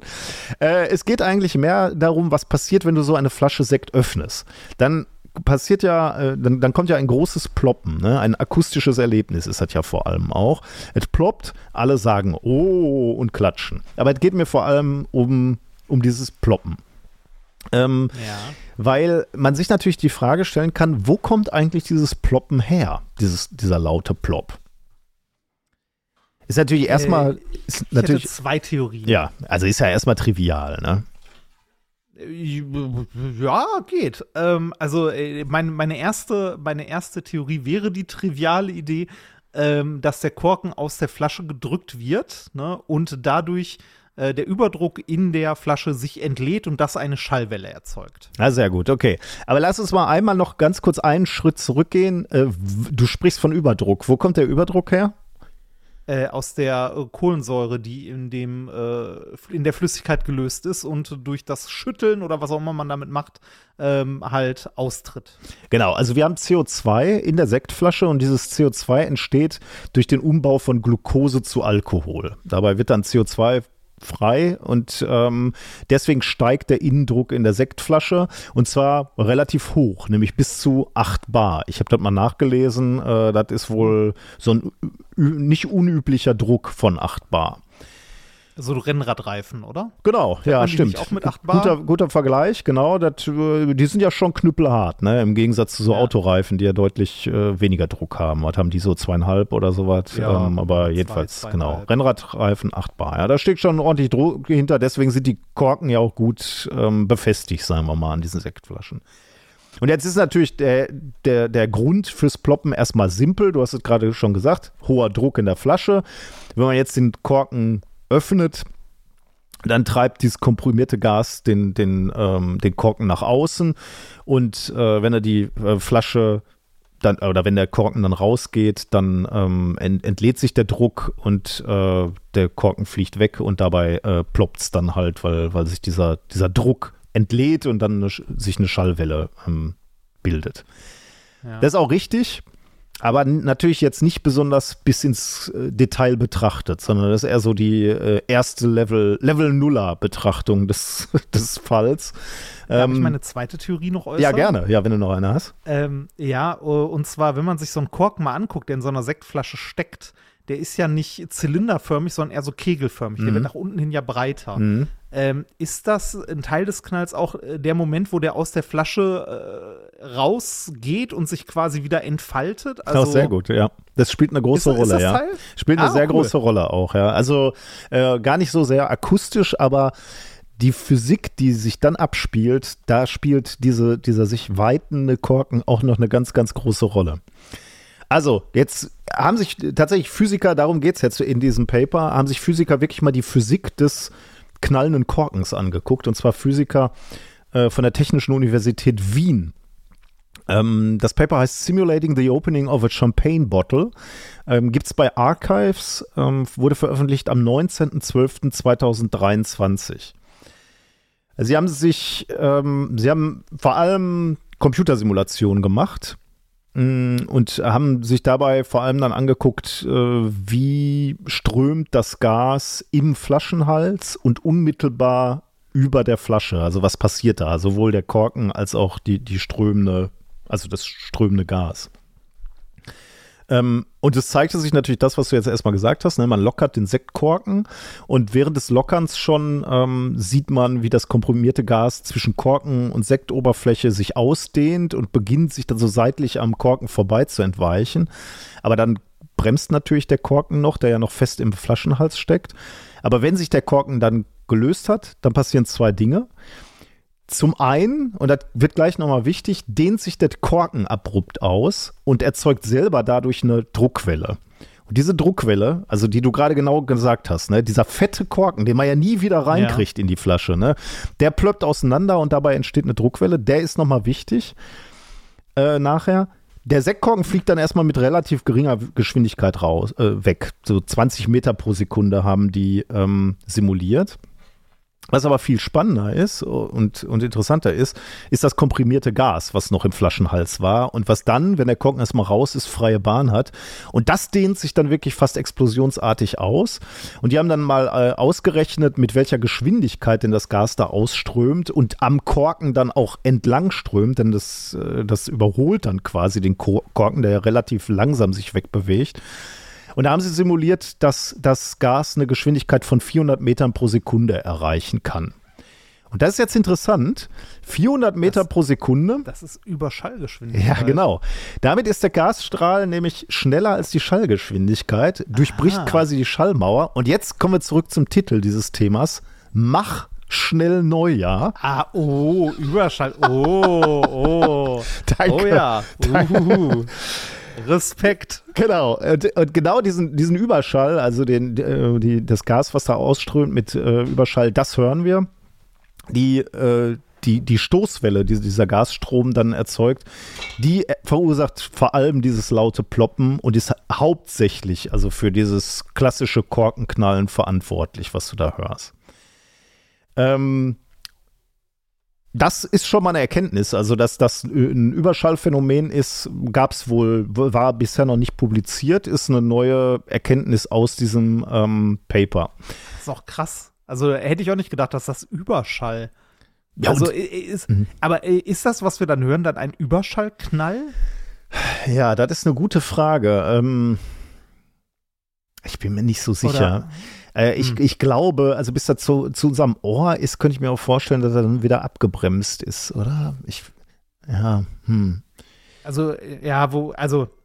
Nee, wahrscheinlich eher nicht, weil so Überschall, also ich habe Überschall, also einen Überschallknall in meiner Jugend erlebt, wenn überm Sauerland die Tornados da mal passiert das noch? Dürfen die das nicht mehr? Nee, dürfen die nicht mehr, glaube ich. Mehr, ne? Also ich glaube, es gibt noch Orte, wo sie das dürfen, aber nicht mehr einfach so über ein Münsterland. Bei mir war das Münsterland, wir haben da immer Urlaub gemacht und ich erinnere mich halt wirklich daran, wenn die angeflogen kamen, dass ich das Fahrrad, wenn ich mit dem Fahrrad da unterwegs war, das Fahrrad in den Graben geschmissen habe und mich auf den Boden geworfen habe, weil das dermaßen laut und beängstigend für mich als Kind war.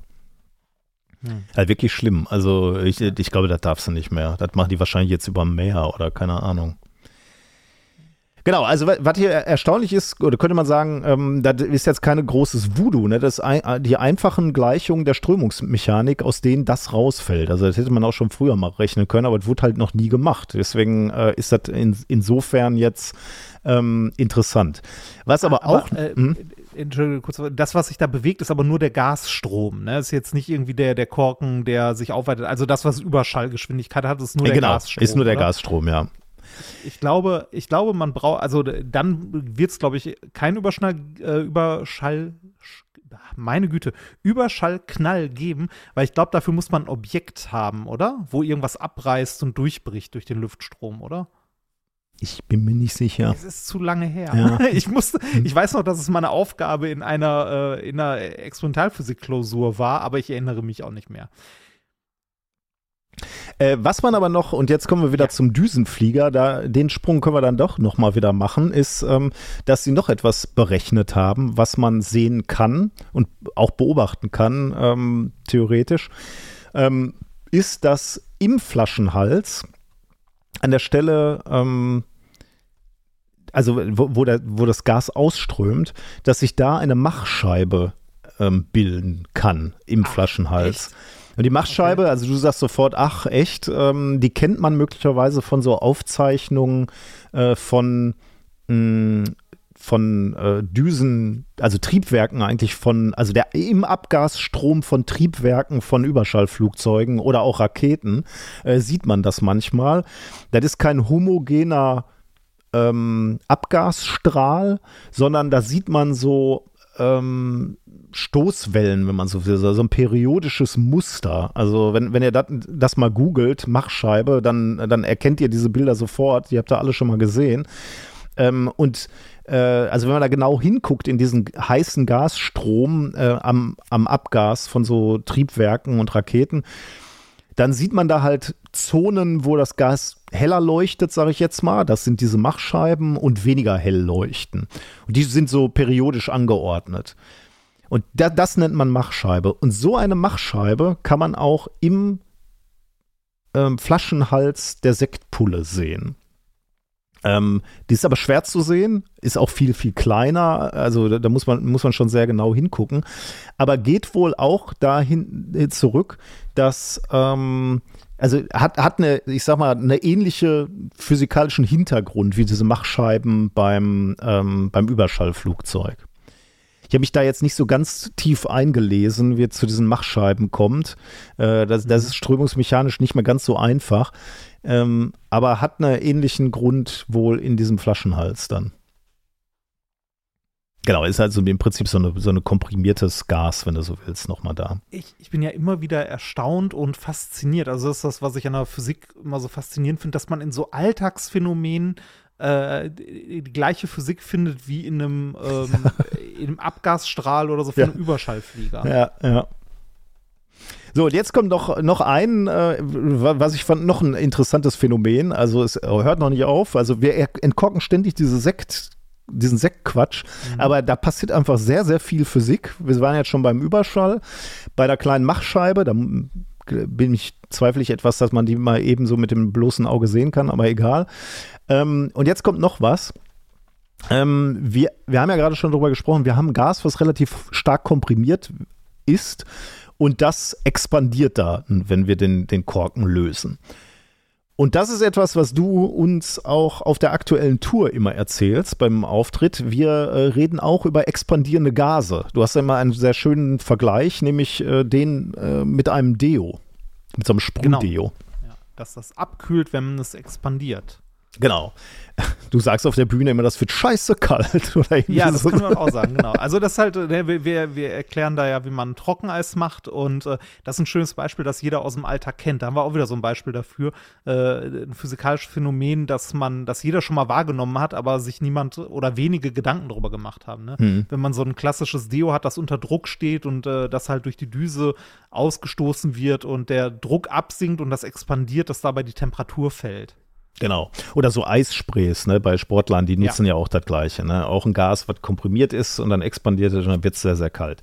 Aber bleiben wir mal beim Deo. Wenn ihr euch das unter den Arm sprüht, dann merkt ihr in der Regel auch, dass es relativ kalt ist, dieses Deo, das Gas, was da ausströmt. Und das liegt daran, dass Deo, ich habe das auch mal recherchiert, was mich interessiert hat, Deo steht ungefähr unter 3 Bar Druck.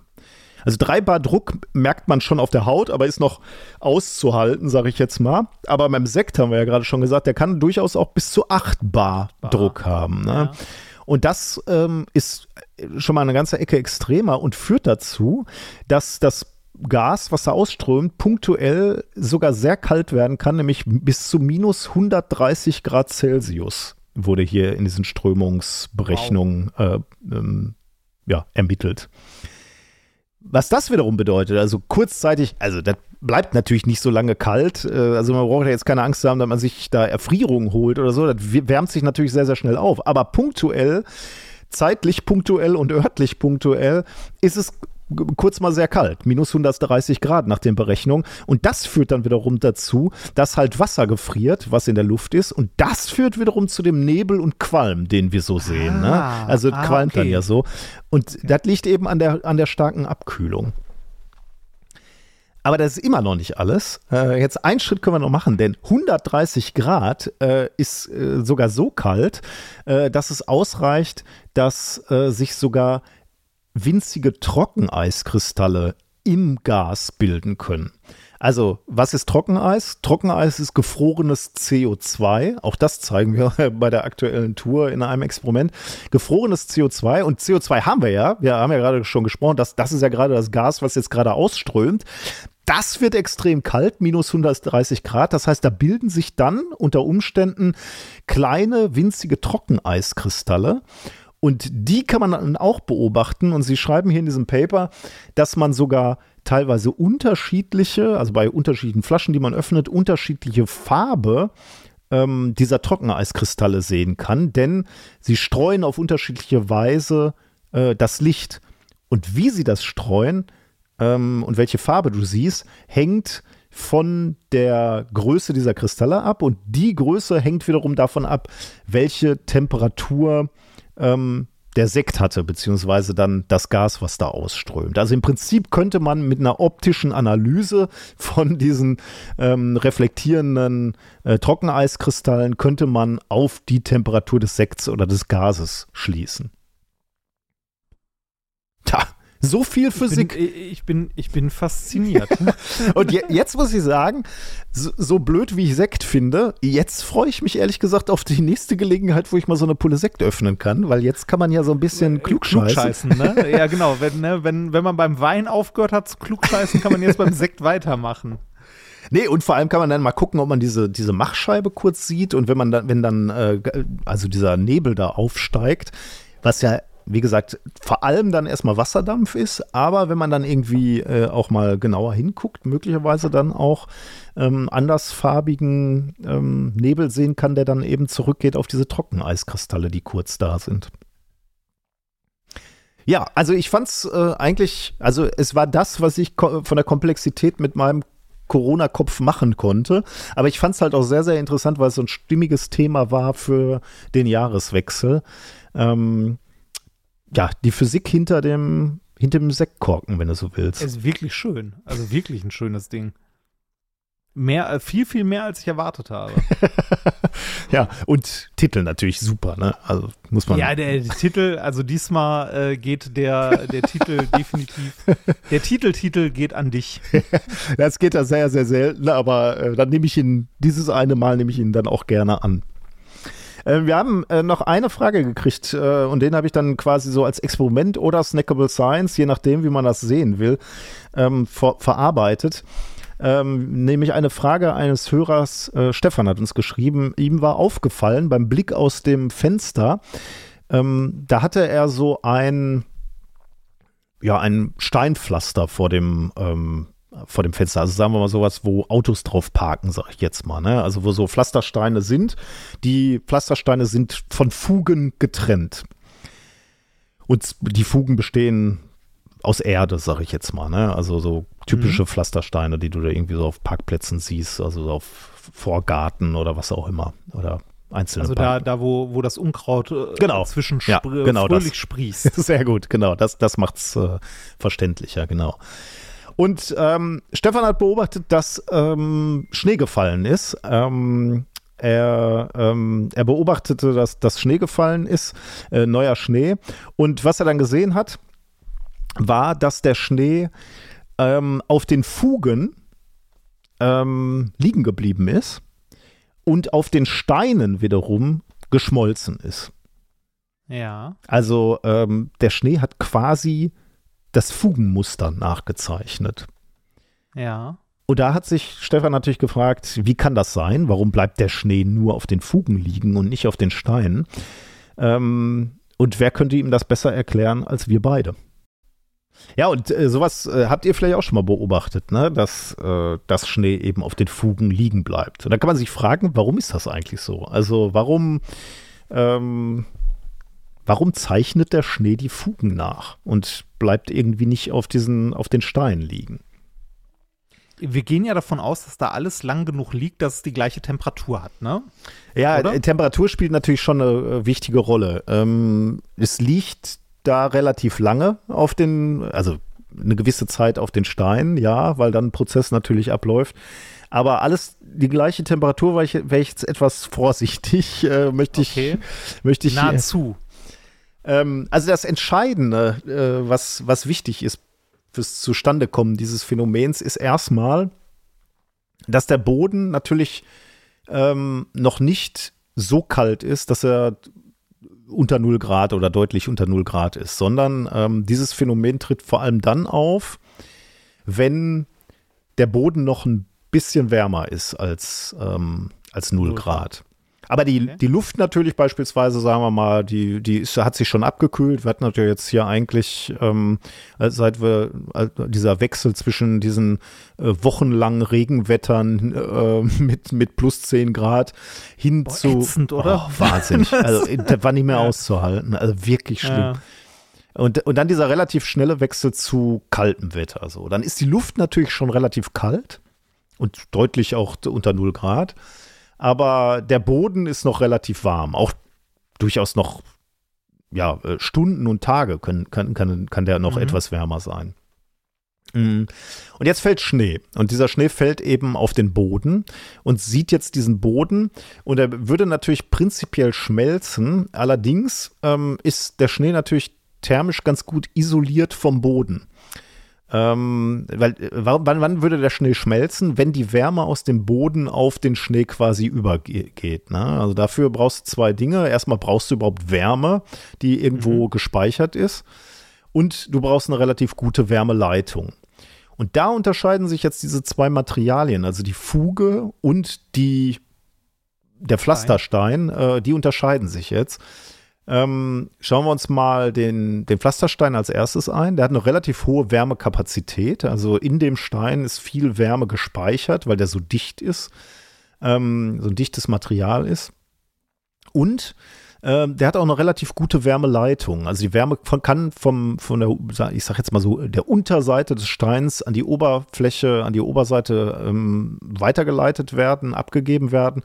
Und wenn da dann Schnee drauf liegt, dann kann da eben auch Wärme ganz gut drauf übertragen werden. Und deswegen schmilzt der Schnee dann auf der Oberfläche des Pflastersteins. Ist also natürlich nicht so, dass da kein Schnee hinfallen würde, aber der schmilzt da halt und wird flüssig und ist dann quasi nicht mehr zu sehen. Bei den Fugen ist es ein bisschen anders. Die Fugen bestehen ja aus loser Erde oder sogar Pflanzen, wie du gerade schon richtig gesagt hast. Ne? Da wuchert irgendein Moos oder so. Und da ist die Wärmeleitung relativ schlecht. Warum? Weil das natürlich viel, viel weniger dicht ist. Du hast da viel Luft zwischen den Sand oder was auch immer da ist gespeichert. Und Luft ist eigentlich ein ganz guter Isolator. Wenn da jetzt Schnee drauf fällt, dann kann die Wärme aus dem unteren Boden nicht so gut an die Oberfläche geleitet werden. Der Kontakt ist viel schlechter zu den Schneeflocken. Und deswegen schmelzen die dort auf den Fugen schlechter, langsamer.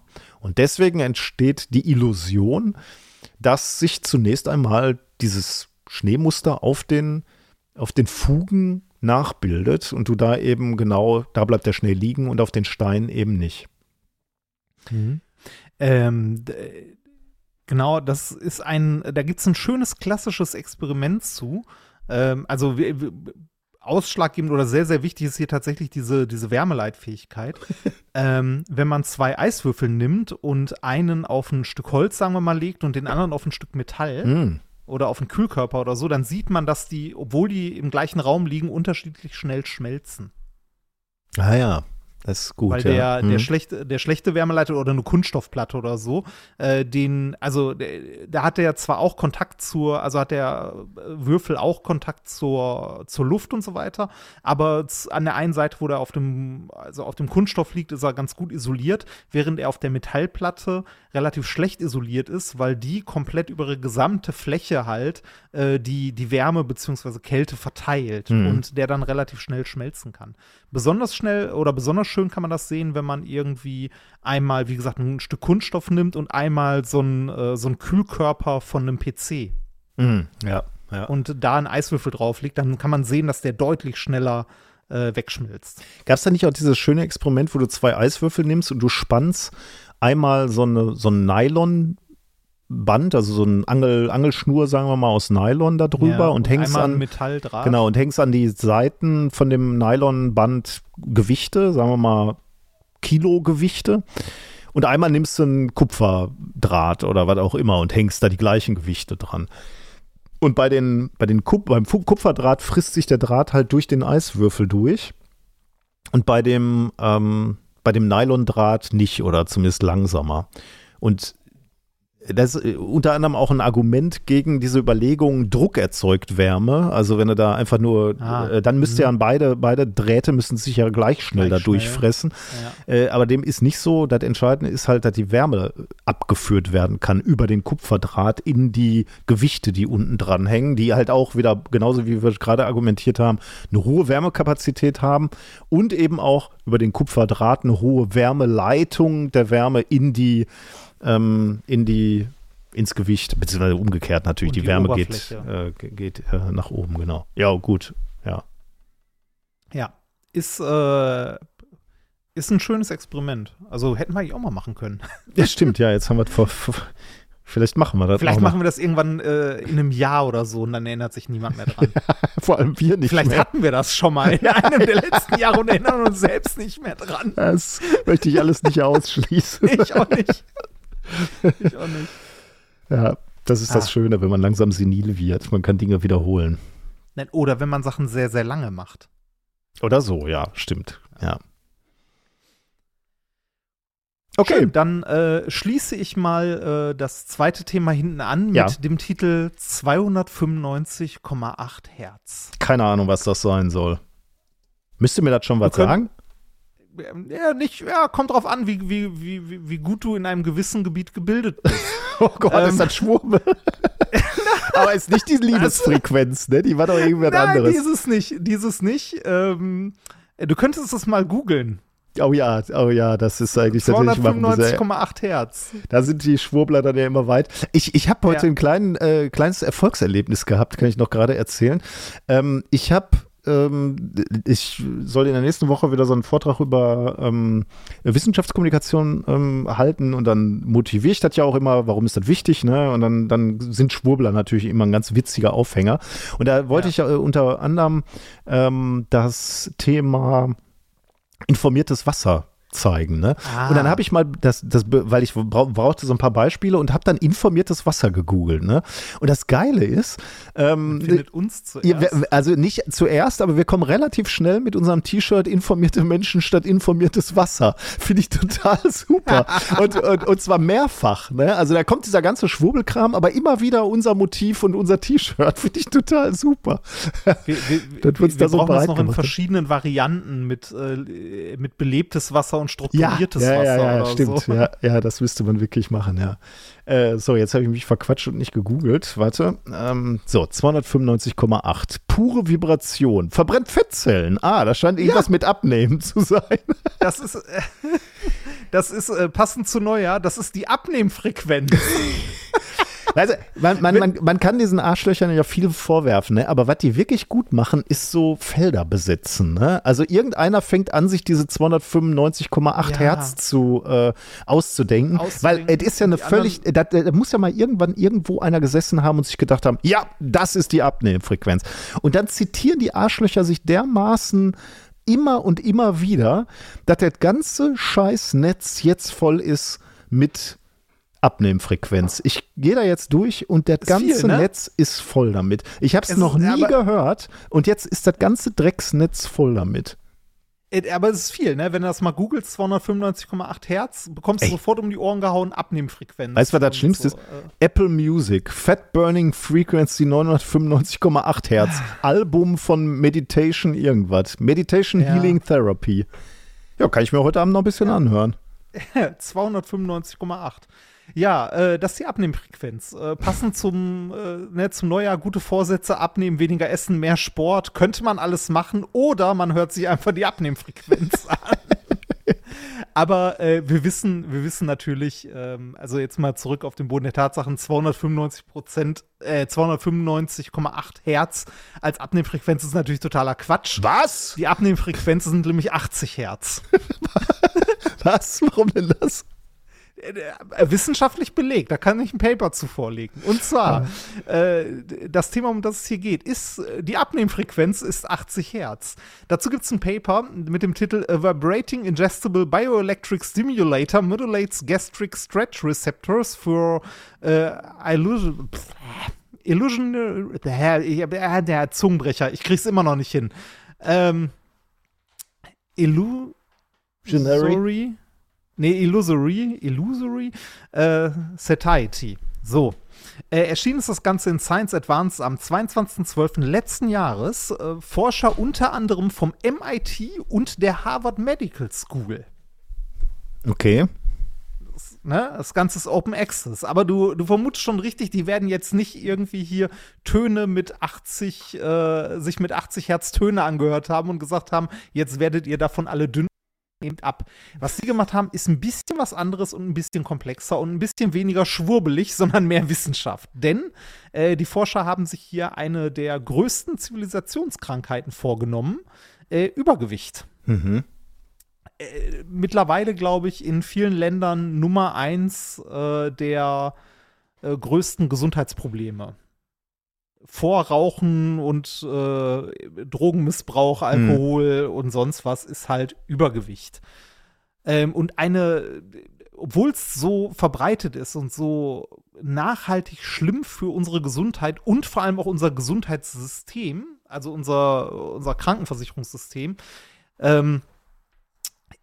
ist es eine der wahrscheinlich am unterschätzendsten Gesundheitsrisiken bei vielen, vielen Leuten. Okay, denn relativ viele Menschen gerade in unseren westlichen Ländern sind relativ übergewichtig. Also wie gesagt, eine klassische Zivilisationskrankheit, aber daher ja auch Diabetes, ne? Also Diabetes durch Übergewicht ausgelöst oder begünstigt.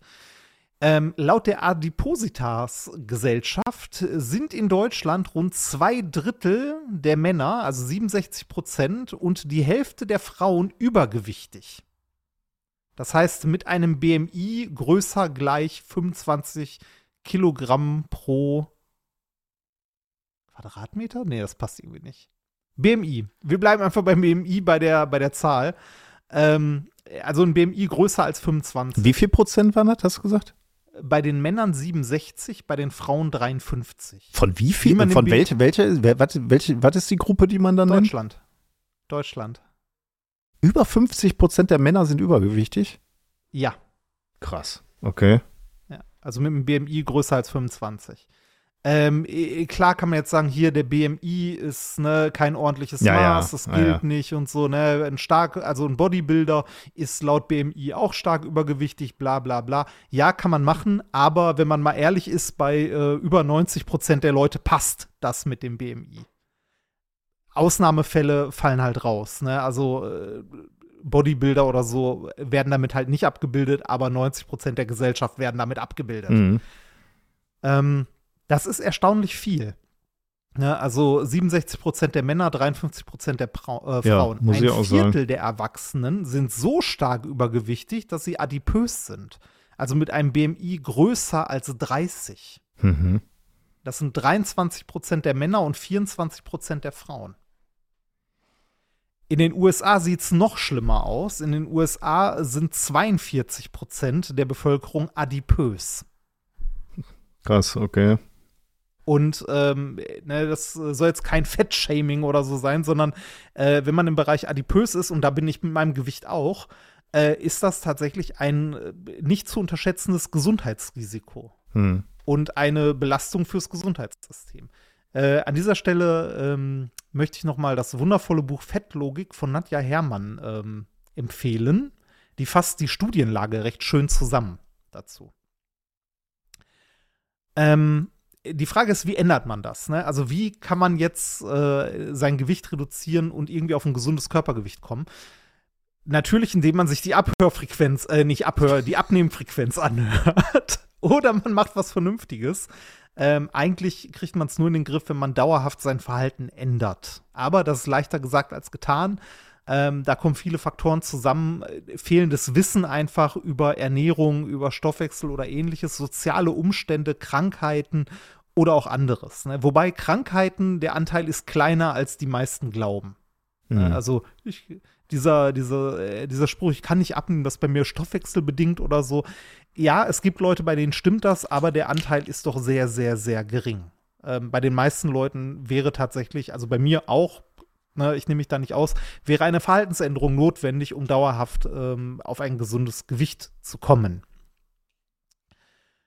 Man kann das Ganze mit Medikamenten angehen. Also in der letzten Zeit ging ja mehrfach durch die Presse diese Abnehmspritzen. Ich weiß nicht, ob du das mitbekommen hast, wo irgendwelche Promis in den USA angefangen haben, sich Semaglutid zu spritzen, um halt das Hungergefühl zu unterdrücken und damit abzunehmen. Ist ein Medikament, das eigentlich für Diabetiker gedacht ist. Mhm. Das hat so einen Hype erlebt, dass es zu Lieferengpässen gekommen ist. Oh Gott. Und dann auch für die Diabetiker, oder? Ja. Oh, Scheiße. Und zwar weltweit. Oh Gott. Also auch in Deutschland, wenn du das verschrieben bekommst. Ich weiß nicht, ob sich die Lage mittlerweile gebessert hat, aber vor einem Jahr oder so war es noch so, dass du gerne ein Rezept haben konntest, aber in Apotheken dann auf Wartelisten gestanden hast, wenn wieder eine neue Lieferung reinkommt. Weil es halt so ein Trend geworden ist, damit abzunehmen.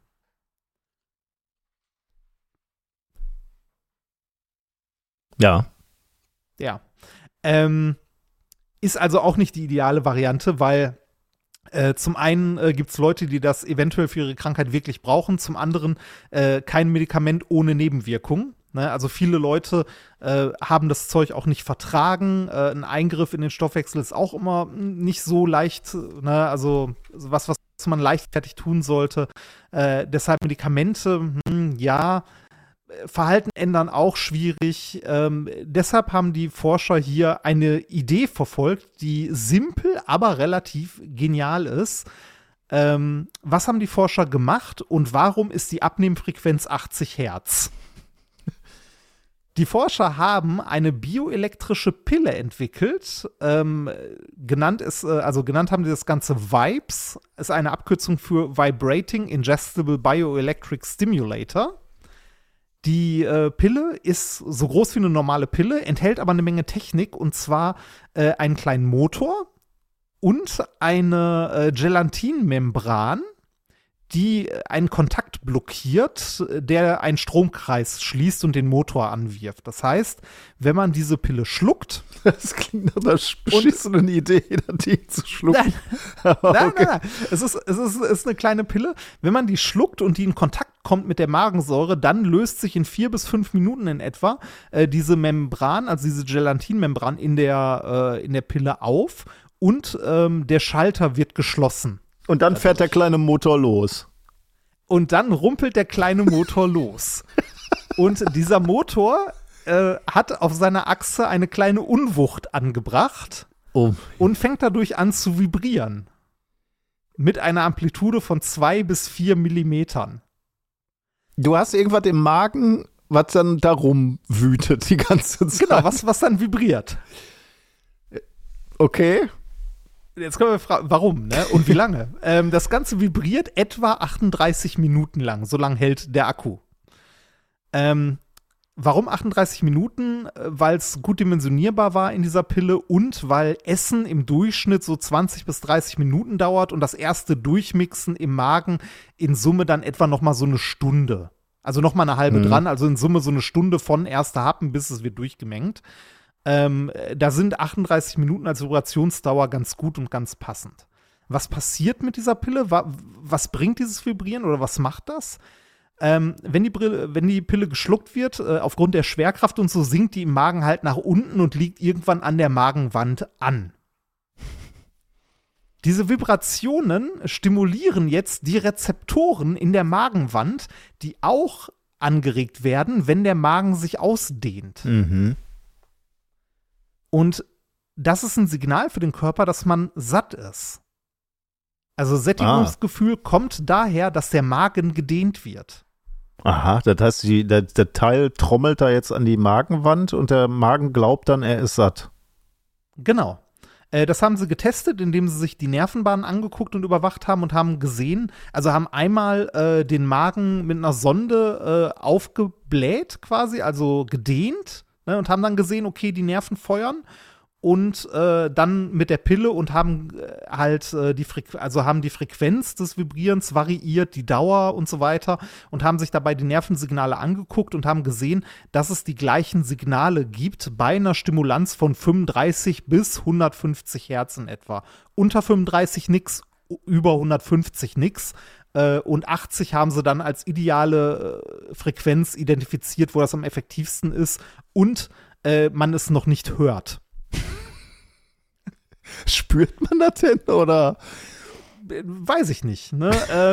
Wahrscheinlich eher nicht. Ne? Also ich meine, du merkst ja jetzt nicht, auch das Essen in der Regel nicht in deinem, also es sei denn, du spannst den Magen komplett auf, wie so ein Ballon. Dann merkst du natürlich, dass dein Magen drückt. Ja, naja, aber du merkst ja jetzt nicht, wenn da Hähnchen entlang schlurrt oder was auch immer, was man so gegessen hat.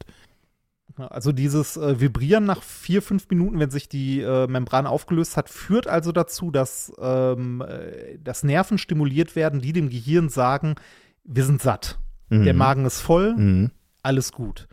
Und auch im Stoffwechsel konnte man messen, dass der Stoffwechsel genauso reagiert wie nach einer ausgewogenen Mahlzeit. Also es wird Insulin ausgeschüttet und die Hungerhormone nehmen langsam ab.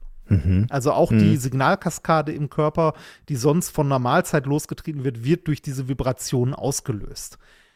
In Versuchen hat sich gezeigt, dass innerhalb von 2 Wochen etwa 40% weniger Nahrung aufgenommen wurde im Vergleich zur Kontrollgruppe. Das ist erheblich. Das ist erheblich. Ne? Jetzt könnte man fragen, ist das die Lösung? Können wir alle mit einer vibrierenden kleinen Pille abnehmen? Die Antwort ist vielleicht, denn diese Experimente wurden natürlich nicht am Menschen durchgeführt. Ich habe mich die ganze Zeit gefragt, ob es da so arme studentische Hilfskräfte in der Arbeitsgruppe von so Medizinern gibt, wo die dann sagen so, wir haben eine Idee, wir müssen diesen kleinen Elektromotor schlucken. Wer meldet sich, wer steht in unserer persönlichen Nahrungskette ganz weit unten? Und dann melden. Ich glaube, du würdest, wenn du eine Studie machen würdest, wo du sagst, wir suchen Leute, die so eine Pille schlucken, ich glaube, du würdest genug finden.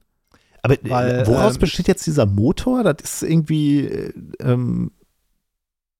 also ist das ein kleiner, aber also aus Metall und da ist eine kleine Batterie drin oder wie? Und die wird dann wieder ausgeschieden oder was passiert da? Ich glaube, die wird wieder ausgeschieden. In dem Paper stand was drin, dass die haben die also das Ganze ist im Schweinmodell durchgeführt worden.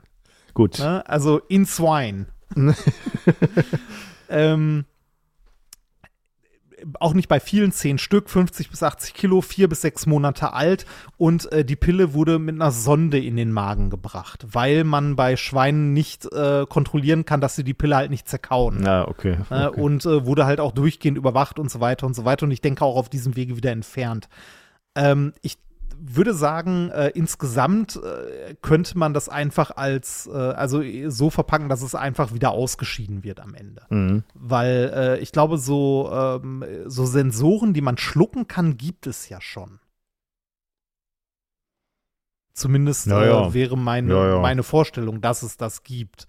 Dass man halt Sensoren schlucken kann, die halt nicht, also unverdaulich sind und dann einfach einmal durch den Körper durchgehen. Ja. Also quasi das, was auch ein Kopf von einem Lego-Männchen durchgemacht hat. Das ein oder andere.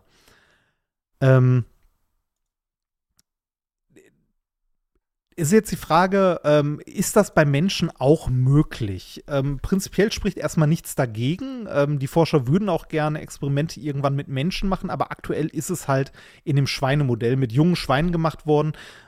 Und wie gesagt, die Schweine mit der vibrierenden Pille im Magen haben innerhalb von 2 Wochen 40% weniger gefressen, also 40% weniger Nahrung aufgenommen und dadurch deutlich weniger zugenommen als die Kontrollgruppe. Man kann jetzt nicht sagen, die haben irgendwas abgenommen, weil das wurde in der Studie nicht geprüft, weil es halt hier, das Modell waren junge Schweine im Wachstum. Man konnte aber sehen, dass die Schweine mit der vibrierenden Pille deutlich weniger zugenommen haben. Jetzt können wir fragen, ist das eine gute Idee? Prinzipiell ist es erstmal relativ nebenwirkungsarm, ne? Weil du halt in die Körperchemie nicht direkt eingreifst, sondern nur Trigger auslöst. Da ist die Frage, wie gesund ist das auf Dauer, ne? Wenn dein Insulinspiegel sinkt, obwohl gar keine Nahrung da ist. Zum Beispiel. Ja. Oder steigt. Ein zweites Problem dabei ist, dass unser Gehirn oder auch das Gehirn von den Schweinen nicht dumm ist, sondern sehr, sehr sich sehr schnell gewöhnt und lernfähig ist. Und auch diesen Effekt konnte man wohl beobachten, dass das Gehirn irgendwann merkt, dass es verarscht wird und lernt, dass die Signale nicht stimmen und das mit anderen abgleicht. Mhm. Trotzdem wäre es auch im Menschenmodell ein interessantes Ding, weil man das im Gegensatz zu jetzt, sagen wir mal, irgendwelchen Hormonen, die man spritzt oder anderen Sachen, ganz gut situationsbedingt einsetzen könnte, ne? Also man muss es ja nicht dauerhaft nehmen, sondern kann es gezielt irgendwie, was weiß ich, jeden zweiten Tag zu irgendwelchen Mahlzeiten oder sonst was benutzen. Wenn das denn Menschen, die sonst es nicht hinbekommen oder es halt wirklich nicht schaffen, irgendwie ihr Verhalten zu ändern, damit zu helfen, also zu unterstützen. Aber ich finde die Grundidee einfach irgendwie sehr, sehr witzig oder sehr nett, dass man, also anstatt irgendwas zu essen, was halt den Magen möglichst füllt mit einer geringen Kaloriendichte, dass man einfach gar keine Nährstoffe zuführt, sondern einfach irgendwie einen kleinen vibrierenden Motor schluckt und der am Ende die gleichen Signale auslöst. Ja, irgendwie also wahrscheinlich ist das gar nicht so unüblich, aber so eine mechanische Medizin irgendwie, ne? Also einfach irgendwo draufklopfen und dann wird's besser. Finde ich irgendwie interessant, ja. Also ich glaube, das ist gar nicht so unüblich, jetzt sagen wir mal, es gibt es halt nicht bei Knochenbrüchen auch, dass man irgendwie so mit Ultraschall arbeitet, mit Vibrationen, damit das schneller zusammenwächst und so, das gibt es glaube ich schon, ne? Aber hier reden wir natürlich über eine völlig andere Frequenz. Aber hier reden wir über die Abnehmfrequenz. Das ist ja meine größte Frage zu diesem Thema, ne? Du liest dieses Thema, alles gut, aber wie zur Hölle bist du dann darauf gekommen, mal die Abnehmfrequenz zu googeln und hast dann festgestellt, die gibt es und zwar bei 295,8 Hertz. Bist du im Markt? Ich muss dich so direkt fragen.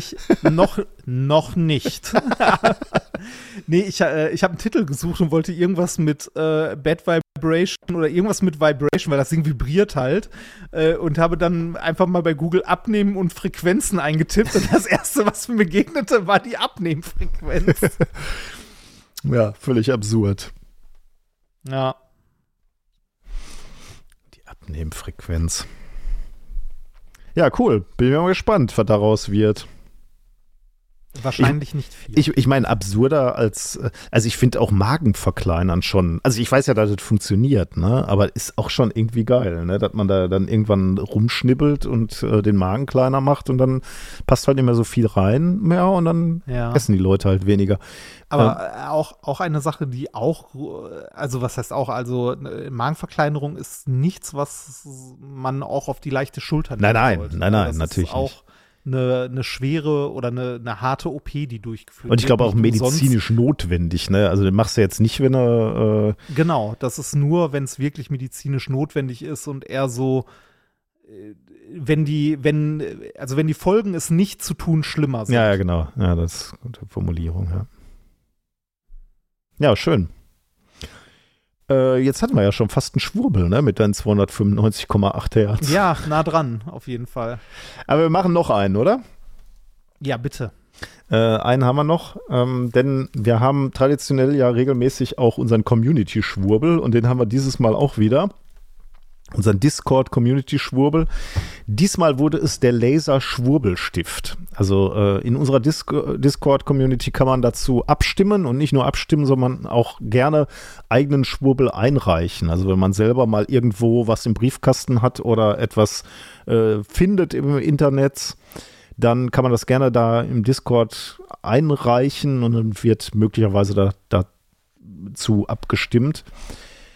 Und wenn man dann Glück hat, und diesmal war es, warte, lass mich mal ganz kurz gucken, ich habe mir den Namen Alexander, darf ich nennen, weil der hat auch noch persönliche Erfahrungen, also ein bisschen viel gesagt, aber persönliche Eindrücke dazu uns noch geschrieben. Alexander hat den Laser-Schwurbelstift eingereicht. Also der heißt natürlich so nicht, der hat natürlich einen coolen Namen, der heißt nämlich Bio-Signer, denke ich mal. Und ich möchte mal gleich von der, oder würdest du das anders aussprechen? Ich weiß nicht, geschrieben Bio-Signer, aber das wird sicherlich Bio-Signer. Bio-Signer. Bio-Signer heißen. Sieht ein bisschen aus wie eine Fernbedienung für einen Vortrag. So eine Taste weiter, eine Taste zurück und in der Mitte ein Laserpointer, um irgendwas zu zeigen. Es sieht so aus, das stimmt, relativ unterkomplex, aber in Wirklichkeit ist es natürlich Hightech, kann ich dir sagen. Ich möchte gerne vorlesen von der Webseite, damit du schon mal einen Eindruck und ihr alle einen Eindruck bekommt von diesem Qualitätsprodukt. Das Bio-Signer-Konzept fußt auf Informationsmedizin und Quantenphysik, die in einem besonderen Gerät und genauso besonderen Einsätzen für dieses Gerät stecken, dem Bio-Signer und dem Bio Keys. Wir stellen ihn hier kurz vor. Der Bio-Signer arbeitet mit kohärentem Licht und transportiert mit ihm relevante Informationen in die Zellen eines Lebewesens. Auf diese Weise werden Prozesse in Gang gesetzt, die biologische Systeme stärken, aktivieren oder regulieren. Wir sagen auch, sie werden vitalisiert. So bedient der Bio-Signer die körperliche Ebene von Menschen und Tieren. Auch Pflanzen profitieren vom Bio-Signer. Wasser und Nahrungsmittel sowie Pflegeprodukte werden durch das Vitalisieren qualitativ hochwertiger und besser verträglich. Jetzt kommt ein super Satz, den muss man eigentlich wirklich, den muss man genießen. In diesem Satz schwingt schon so viel Professionalität mit, weil er einfach super formuliert ist. Hör mal zu, also lass den einfach mal auf dich wirken. Der Bio-Signer allein kann viel, sehr viel. Lesen Sie mehr auf der Seite Studien. Jetzt verraten wir Ihnen, das Bio-Signer-Konzept... Es gibt Studien? Moment, mach mir den Satz nicht kaputt. Das Bio-Signer-Konzept kann sogar noch mehr als sehr viel. Den Satz musst du einfach mal abfeuern. Der Bio-Signer allein kann viel, sehr viel. Jetzt verraten wir Ihnen, das Bio-Signer-Konzept kann sogar noch mehr als sehr viel. Das ist doch wirklich großartig, schön, oder? Ja. Also, ja. Was kann das Ding? Es kann viel. Es kann sogar mehr als viel. Es kann sehr viel. Das ist ja wohl, das können die denn nicht ernst meinen, oder? Nein, jetzt mal im Ernst. Es ist für Tiere und Menschen zugeschnitten. Das Team aus kompetenten Therapeuten hat nämlich die Bio-Keys für den Einsatz am Bio-Signer entwickelt. 4 verschiedene Bio-Keys für den Menschen. Du kannst da auf diese Fernbedienung drücken, verschiedene Programme einstellen. Power, Joy, Stability und Focus. Und dann gibt es noch, wird alles, da musst du dir auch wirklich auf der Zunge zergehen lassen, fein abgestimmten Komplex von Informationen, den er mittels kohärentem Licht überträgt. Das muss man sich wirklich mal auf wunderschön. Also, kohärentes Licht wissen wir natürlich, was das ist, als Physiker oder wahrscheinlich auch als halbgebildeter Mensch, der mal irgendwann eine Schule besucht hat. Kohärentes Licht oder ein Gerät, was kohärentes Licht erzeugt, sagen wir mal so, ist ein Laser. Und darum geht es ja hier im Prinzip auch, denn dieses Gerät beinhaltet eine rote Laserdiode, die halt... weiß ich nicht, für 2 € irgendwo im Bastelgeschäft kaufen kannst. Und wenn die hier von fein abgestimmten kohärenten Licht sprechen und Frequenz, fein abgestimmter Frequenz, ne, dann ist das schon ganz witzig. Denn sie benutzen einen roten Laser oder eine rote Laserdiode und da kann man ziemlich genau sagen, bei welcher Frequenz das liegt. Das Licht hängt nämlich mit dem Halbleitermaterial zusammen, was für diese roten Laserdioden benutzt werden. Und die liegen bei 650 Nanometer. Und da ist nichts fein abgestimmt. Das ist einfach die Eigenschaften des Halbleitermaterials, die dann benutzt werden, legen eigentlich diese 650 Nanometer fest. Jetzt könntet ihr sagen, ja, Nikolas, das heißt, man kann Laser gar nicht durchstimmen. Also gibt es sowas nicht, wo man fein abstimmen kann? Doch, das kann man schon. Es gibt durchstimmbare Laser. Die sind nur viel größer und vor allem viel teurer als dieser Kram. Die nutzen wir im Labor, also in Laserlaboren findet ihr das und die werden auch benutzt für Studien, aber sicherlich nicht in diesem Gerät, wo sie euch erzählen wollen, dass dass das alles wieder fein abgestimmt ist. Du hast gerade schon einmal, bist du dazwischen gegangen natürlich, weil wir wären natürlich unruhig, wenn wir Studien hören und ich natürlich auch und wir haben natürlich dann auch wieder drauf geklickt auf den Reiter Studien und das möchte ich hier auch nochmal wieder sagen. Ne? Es ist ein neues Jahr, wir müssen nochmal wieder unsere Routinen und unseren Blick schärfen bei Schwurbel und ich möchte, dass wir das alle verinnerlicht haben und ich weiß, dass ihr das mittlerweile auch erwartet und ich will auch, dass wir das alle im Schlaf runterbeten können, wenn wir auf diesen Schwurbelseiten auf Studien drücken und da sind wirklich Studien oder Gutachten verlinkt. Wer erzeugt die Schwurbelgutachten unseres Vertrauens? Immer Darch Scientific. Ja, genau. Immer Darch Scientific, Institut für zellbiologische Testsysteme mit dem Leiter Professor Dr. Peter C. Darch. Genau, nie vergessen, es ist immer Darch Scientific, der Gutachten für Scheißdreck ausstellt. Auch hier wieder, 2 Studien sind verlinkt, beide von Darch Scientific. Wieder mal totaler Scheiß. Ich würde unheimlich gerne mal den Professor Darch treffen. Ich würde so gerne mal sehen, ob der wirklich nicht alle Lampen anhat oder ob der einfach ganz einfach sein Geschäftsmodell gefunden hat. Er zertifiziert einfach jeden Humbug, den man ihm da hinlegt und er kassiert einfach richtig. Wo sind die denn genau verlinkt? Muss gleich mal auf weil die ich habe hier gerade auch mal auf die Seite geklickt und mir fehlen die Worte ein bisschen, weil ich die Dreistigkeit unglaublich finde. Ich finde es so krass, wie sehr die versuchen, sich einen wissenschaftlichen Anstrich zu geben. Es ist hart, also wirklich, wirklich hart. Ich habe auf der Seite, die du verlinkt hast, mal auf hier Bio-Signer-Konzept auf Studien geklickt. Mhm. Und dann kommt eine Seite, da steht, Wissenschaft und Forschung bestimmen die Arbeit bei Vita Rights. Ne? Ja. Studien zu Bio-Signer bringen eindeutige und positive Ergebnisse. Und dann kommt als erstes ein Zitat. Wir arbeiten und leben im starken Maße auf Basis digitaler Technologien. Unsere Welt besteht aber tatsächlich nicht aus Nullen und Einsen, sondern aus Quanten. Diese Aussage stammt vom Bundesministerium für Bildung und Forschung, BMBF. Ist gut, so, ne? Ja. Das BMBF führt weiter aus, wenn die Welt der eine Quantenwelt ist, dann müssen Quantensysteme uns dabei helfen können, sie besser zu verstehen und effizienter zu organisieren. Das ist die Idee der Quantentechnologie. So eine Unverschämtheit, dieses Zitat so aus dem Zusammenhang zu reißen, wo was komplett anderes gemeint ist. Ne? Wahnsinn. Und dann noch so halb, also scheinbar wissenschaftlich, arbeiten sie dann mit Fußnoten und dann ist aus dem Deutschen Bundestag das Rahmenprogramm Quantentechnologie zitiert, Drucksache 194645 und darunter noch eine Fußnote vom Bundesministerium für Bildung und Forschung, Freiheit für die Wissenschaft, die Voraussetzung für große Entdeckung. Also man gibt sich da so den Anspruch, hat überhaupt nichts mit diesem Produkt zu tun, aber man gibt sich so den Anspruch des Seriösen hier. Ja, also und zwar also nicht nur ein bisschen, sondern mit voller Absicht.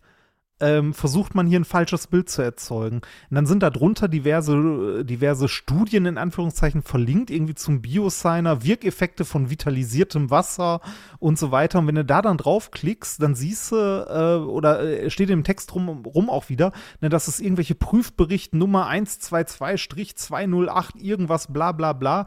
Und das ist alles vom, wie heißt es, Institut für Sportwissenschaft und Gesundheitsmanagement und dem Institut für Schlafmedizin und interdisziplinäre Schlafforschung ISIS Münster. Da denkt man erstmal, es klingt toll, ne? Aber Institut, wir können auch ein Institut gründen. Das heißt gar nichts.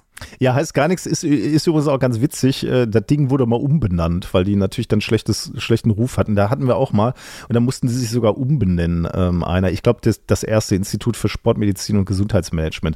Habe ich aber diesmal nicht nochmal nachgeguckt. Darunter, also ich weiß jetzt nicht, auf welcher Seite du bist, aber darunter sind auch diese Darch-Studien. Wenn man da anguckt, ich habe mir die mal ganz kurz angeklickt, weil mich dann natürlich interessiert hat, was hat er denn da wieder gemacht, der Professor Darch. 2 Studien sind das, da steht auch nicht viel, muss man dazu sagen, da geht ja nicht ist ja kein wissenschaftliches Paper, sondern einfach nur so ein Gutachten, da kannst du ja alles reinschreiben. Sind irgendwelche Zellen in Petrischalen, keine Angaben zur Reproduktion, keine spezifischen Messungen von der Qualität des Wassers und so, also ganz wenig angegeben, aber am Ende gibt es auch eine Messung dann, einmal vorher, einmal nachher und dann ist natürlich alles mit diesem Bio-Signer ist natürlich besser. Und am Ende von diesem Gutachten steht dann von diesem Herrn Darch, ich zitiere, zusammenfassend kann die Anwendung des Vitalisers bestens empfohlen werden. Das finde ich sehr interessant, dass die bestens empfohlen werden kann, weil hier wurden Zellen in Petrischalen untersucht. Ne? Also, und das dilettantisch. Aber nur mal angenommen, das wäre sogar so, dass man da wirklich statistischen Effekt sehen könnte. Selbst dann würde sich kein Wissenschaftler, keine Wissenschaftlerin, kein Mediziner dazu hinreißen lassen, zu sagen, ich würde die Anwendung wärmstens empfehlen, denn hier wurde kein Tierversuch gemacht, hier wurde kein Menschversuch gemacht, völlig egal, irgendwelche Zellen in der Petrischale, aber ich kann schon mal die Anwendung bestens empfehlen. Das ist einfach großer Scheiß. Also das ist wirklich unfassbar eigentlich. Und auch wieder auf alles anwendbar, ne? Na, natürlich, also, klar, ja. Jetzt nochmal ganz kurz die Frage, womit machen die denn hier Geld? Ne? Also die Idee ist ja genau das, was ich gerade gesagt habe. Ne? Also da ist ein Laserpointer drin. Also ihr drückt auf eine Taste und dann leuchtet dann roter Laserpointer. Könnt ihr euch halt mit einem, könnt ihr euch auch einen Laserpointer kaufen. Der kostet dann halt vielleicht 10 Euro. Und solche Geräte, die so ähnlich aussehen, könnt ihr im Internet auch kaufen für 10 Euro. Das Witzige ist, ich habe hier versucht, mal auf dieser Webseite nach einem Preis zu suchen. Ne? Ihr werdet keinen finden. Auf der Webseite wird kein konkreter Preis genannt. Da müsste man die halt mal anschreiben. Ich glaube, es geht hier gar nicht mehr so sehr um den Verkauf in Deutschland von dem Gerät. Denn der Markt in Deutschland für diese Art von Quatsch ist, glaube ich, ziemlich gedeckt, weil, wie gesagt, du die Dinge halt auch für 10 Euro kaufen kannst. Ich glaube, hier geht es um Multilevel-Marketing vor allem. Also es geht wieder darum, dass du nämlich hier auch so eine Schulung machen kannst und dann kannst du die Scheiße verkaufen und dann bleibst du schön auf den Kosten sitzen, weil es sicherlich eine Mindestabnahmemenge gibt, die hier auf der Webseite natürlich auch nicht ersichtlich ist, aber ich glaube, darum geht es hier. Und sie versuchen, habe ich gelesen im Netz, sie versuchen gerade auf weitere Märkte zu expandieren. Also sie versuchen irgendwie in den US-Markt zu kommen und halt auch in andere Märkte, weil in Deutschland wirst du da, glaube ich, keine großen Sprünge mehr, aber vielleicht vertue ich mich auch, wirst du damit keine großen Sprünge mehr machen. Der Alexander, der das Ganze vorgeschlagen hat und der das in den Discord gebracht hat, der hat gesagt, dass er von, ich weiß jetzt nicht mehr, Bekannten, sage ich jetzt mal, hat er wohl mitgekriegt, dass das dann wie bei so einer Tupper-Party verkauft wurde. Und das, also da sind wir wieder bei diesem Multilevel-Marketing, ne? Und dass der Preis wohl irgendwo zwischen 700 und 800 Euro liegt von so einem Gerät. Und man natürlich nicht das Gerät selber, sondern eigentlich das Verkaufen des Geräts weiterverkaufen soll. Ja, also das wäre das Konzept vom Multilevel-Marketing, ne? Also genau. Aber ich glaube, du kannst auf so Tupper-Partys, könntest du dann theoretisch auch diese Geräte kaufen. Also du sollst die dann auf Tupper-Partys verkaufen, genau. Und dann kriegst du dann irgendwie verkaufst du den dann für 700. Was so normalerweise 10 Euro kostet. Also das findet man wohl auch bei Kleinanzeigen, werden die Dinger wohl auch verkauft. Da kann man dann auch schon mal einen Eindruck dafür gewinnen, was die Dinger mal gekostet haben. Also wenn die Leute die dann verkaufen, dann hat man ja schon mal so einen Eindruck. Also ich habe jetzt hier irgendwie das etwas ältere Modell in einem anderen Design von der Firma, hat wohl mal einen Neupreis 840 gekostet, steht hier, und der wird jetzt gerade für 505 verkauft. Wunderbares Weihnachtsgeschenk oder auch zum Geburtstag, komplett neuwertig. Schön. Ach Gott. Ja, guter Start, würde ich sagen. Ja. Die machen einfach zu viel und die machen damit richtig Geld. Ne? Wahrscheinlich, ja. Wir sitzen übrigens in Neuss. Wir könnten mal vorbeifahren. Ja, viel lieber würde ich ja mal zum Dr. Darch, Professor Darch zu seinem Institut. Also das würde mich ja fast noch mehr interessieren, wie da so drin abgeht. Ja, gute Frage. Also, die ganzen Schwurbler schicken da einfach ihren Quatsch hin und der macht halt irgendwelche Messungen. Also ist das nicht langweilig, aber der stellt wahrscheinlich Leute ein. Ne? Der ist wahrscheinlich nur auf dem Golfplatz und irgendwelche Leute machen dann irgendwelche Messungen und der sagt denen dann, misst so lange, bis du irgendwas siehst, irgendeinen Effekt siehst. Und dann schreibt das Gutachten, schickt das raus, gut ist. Ich schreibe drauf, ich kann das wärmstens empfehlen. Und dann ist gut. Also ich sehe keinen Grund, es nicht zu empfehlen. Natürlich nicht. Gut. Dann sind wir durch. 2 Dinge haben wir gleich. Also, wir haben noch Hausmeisterei natürlich. Oh, stimmt, ja. Wir haben noch Hausmeisterei. Und zwar haben wir, jetzt mal gucken, was schnitt da als erstes. Sportklamotten sind wieder im Verkauf. Das kann ich mal kurz durchsagen. Folgt dem Link in den Shownotes. Wir haben mit den Sportklamotten ja nichts zu tun. Ist ja so eine Community-Sache. Aber sind wieder schöne Sachen. Also sind die üblichen Sportklamotten dabei. Laufshirts und Fahrradshirts und so. Wenn ihr da Interesse dran habt, es sind relativ, also sehr gute Sportqualität und damit erheblicher Preis. Wie gesagt, wir haben damit nichts zu tun. Das wird von der Community gemacht. Auch da verdient keiner was daran. Bestellungen können da irgendwie noch, werden da ja on demand gefertigt. Also wer da Bock drauf hat, kann sich bis Ende Januar noch was bestellen. Und das wird dann irgendwie ein paar Monate, Wochen später geliefert. Ja, guck da mal rein. Dazu muss man aber vorher noch mal ganz kurz sagen, wundert euch nicht, dass es, wenn das relativ teuer ist, das sind jetzt keine Freizeit-Shirts oder so, sondern tatsächlich so Sportler-High-End-Funktionswäsche. Genau, also das ist eine Firma, die auch Pro-Teams im Radsport ausrüstet. So. Das ist wirklich gutes Zeug. Das Zweite, was wir noch an Hausmeisterei haben, ist ein bisschen Werbung für unseren lieben Freund, den Florian. Und zwar ist der am 24.03. in der Schwarzkaue mit der 100. Folge vom Universum. Und da gibt es noch Restkarten für. Und der ist zufällig auch noch ein paar Tage später am 28.03. auch noch mal in der Zeche mit einer Show, also mit einem Live-Podcast zu den Sternengeschichten. Und da die Premiere innerhalb von 14 Tagen ausverkauft war, am 28.03., gibt es einen Tag später, am 29.03., noch eine Zusatzshow. Genau. Mhm. Genau. Und das können wir natürlich wärmstens empfehlen. Also Florian ist ja sowieso, also kennt ihr ja sowieso alle, unser Astro-Experte des Vertrauens. Ja. Präsentiert von der Veranstaltungsgesellschaft Kohlenpott. Ja. Schöne Grüße an dieser Stelle. Bitte, Christian. So. Weißt du ja, an wen Werbung machen wir ja eigentlich nicht mehr unentgeltlich.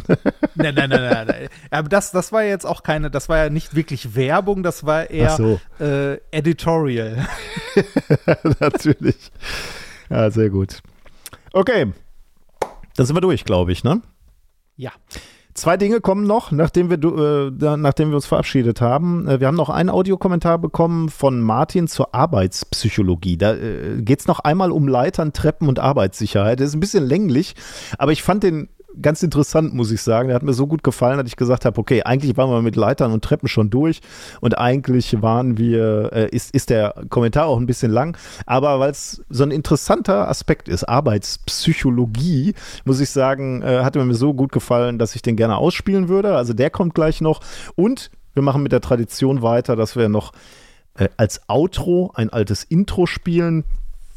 Intro 12a und 12b, Nikolas in China, da war ich in China und wir haben trotzdem eine Folge aufgenommen. Genau, das hört ihr gleich auch noch.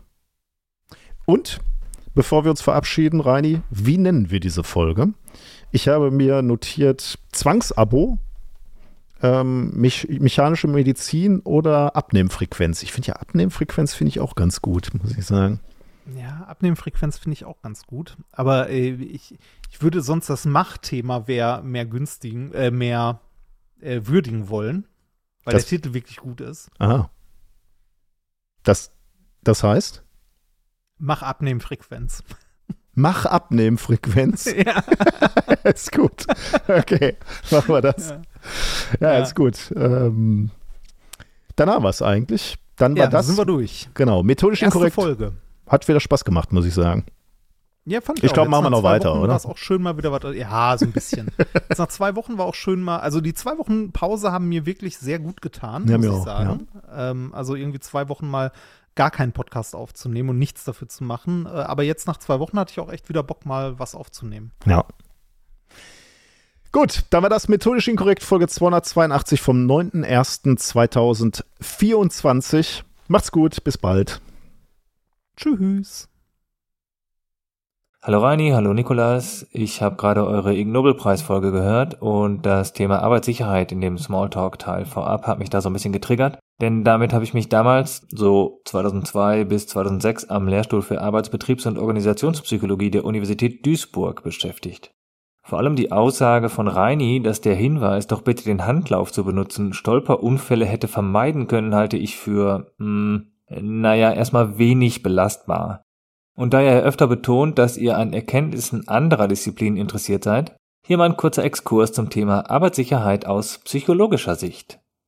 Es gibt nämlich eine gewisse Diskrepanz beim Thema Arbeitssicherheit, je nachdem, welche Fachdisziplin gerade draufschaut. Also während PhysikerInnen eventuell eher darauf fokussieren, wie viel Krafteinwirkung oder Strahlung ein menschlicher Körper aushalten kann, oder ab welcher Höhe ein Sturz von der Leiter nicht mehr harmlos ist, in Abhängigkeit von fallbeschleunigter Masse und Beschaffenheit des Untergrunds, überlegen IngenieurInnen vielleicht, wenn ich an die Metallpresse 2 Buzzer mache, die beide gedrückt werden müssen, um die Presse auszulösen, dann kann der oder die Arbeiterin die Finger ja gar nicht mehr in der Presse haben, zumindest wenn die beiden Buzzer weit genug auseinander sind, dass ich beide Hände benötige, um sie zu bedienen. Das ist jetzt natürlich so eine ultra verkürzte, eventuell falsche, vielleicht sogar despektierliche Darstellung von physikalischen und ingenieurwissenschaftlichen Arbeitssicherheitsüberlegungen, aber meiner bescheidenen Erfahrung nach liegt denen immer so eine gewisse mechanistische, wenn Handlung, dann Wirkung Sichtweise zugrunde. ArbeitspsychologInnen fragen sich dann eher, warum wird eigentlich eine Gefahr nicht als eine solche wahrgenommen und das Verhalten dann entsprechend angepasst? Hier kommt also dann eine sogenannte subjektive Gefährlichkeitseinschätzung ins Spiel. Diese ist abhängig von mehreren Faktoren. Das sind einerseits natürlich gelernte Verhaltensweisen. Zum Beispiel, ich, Vertriebler, fahre jährlich 10.000 Kilometer, auch kurvige Strecken und bei Regen. Oder Laufen und Treppensteigen kann ich, seitdem ich ungefähr ein Jahr alt bin. Oder als Maler habe ich bereits 478 Decken gestrichen, ohne dass ich auch nur einmal von der Leiter gefallen bin. Und so weiter. All diese Erfahrungen werden dann natürlich lerntheoretisch weiterverarbeitet. Neben diesen gelernten und durch klassische oder operante Konditionierung verstärkten oder in der Auftretenswahrscheinlichkeit verringerten Verhaltensweisen kommen kognitive Verzerrungen ins Spiel. Ohne solche sogenannten Heuristiken wären wir ja kaum handlungsfähig, daher greifen wir auf so kognitive Abkürzungen zurück. Wenn jede Sinneswahrnehmung nämlich eingehend auf ihre Bedeutung überprüft werden müsste, würden wir wahrscheinlich an Reizüberflutung verenden, daher wird oft im Schnellverfahren kategorisiert, eingeschätzt und beurteilt. Seit Daniel Kahnemans Buch Schnelles Denken, Langsames Denken, der ist übrigens Psychologe und Träger des Wirtschaftsnobelpreises, was eine interessante Mischung, haben ja kognitive Verzerrungen und Heuristiken auch in der populärwissenschaftlichen Betrachtung so einen gewissen Bekanntheitsgrad erlangt. Dieses schnelle Denken meint hier so Mechanismen wie, die Situation kenne ich schon, die kann ich handeln. Diese sogenannte Repräsentativitätsheuristik geht allerdings oft mit einer völligen Überschätzung der Vorhersagewahrscheinlichkeit einher. Neben diesem Das kenne ich funktioniert die Verfügbarkeitsheuristik eher nach dem Muster, das kann ich. Also, Nagel mit dem Hammer einschlagen, habe ich schon 1000-mal gemacht. Dass in diesem einen speziellen Fall im Gegensatz zu sonst der Hammergriff leider schmierig und die Lichtsituation leider ungünstig sind, wird beim sogenannten schnellen Denken irgendwie nicht beachtet und zack, ist der Daumen blau. Der dritte große Bereich neben Lernen und Urteilsheuristiken sind fehlerhafte Attribuierungen, da Mensch an sich dazu tendiert, Erfolge internal und Misserfolge external zu attribuieren.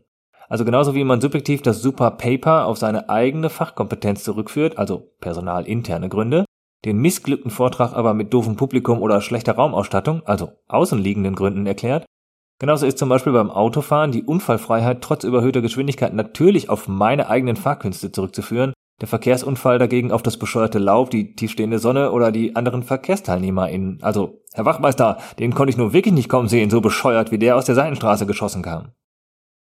Das Ganze wird dann garniert mit statistischen Effekten, nämlich, dass Unfälle meist super seltene Ereignisse sind, die nur unter einer ganz speziellen Konstellation von diversen Bedingungen eintreten, also wahrscheinlich Poisson verteilt sind, mindestens aber eine sehr schiefe Verteilung aufweisen.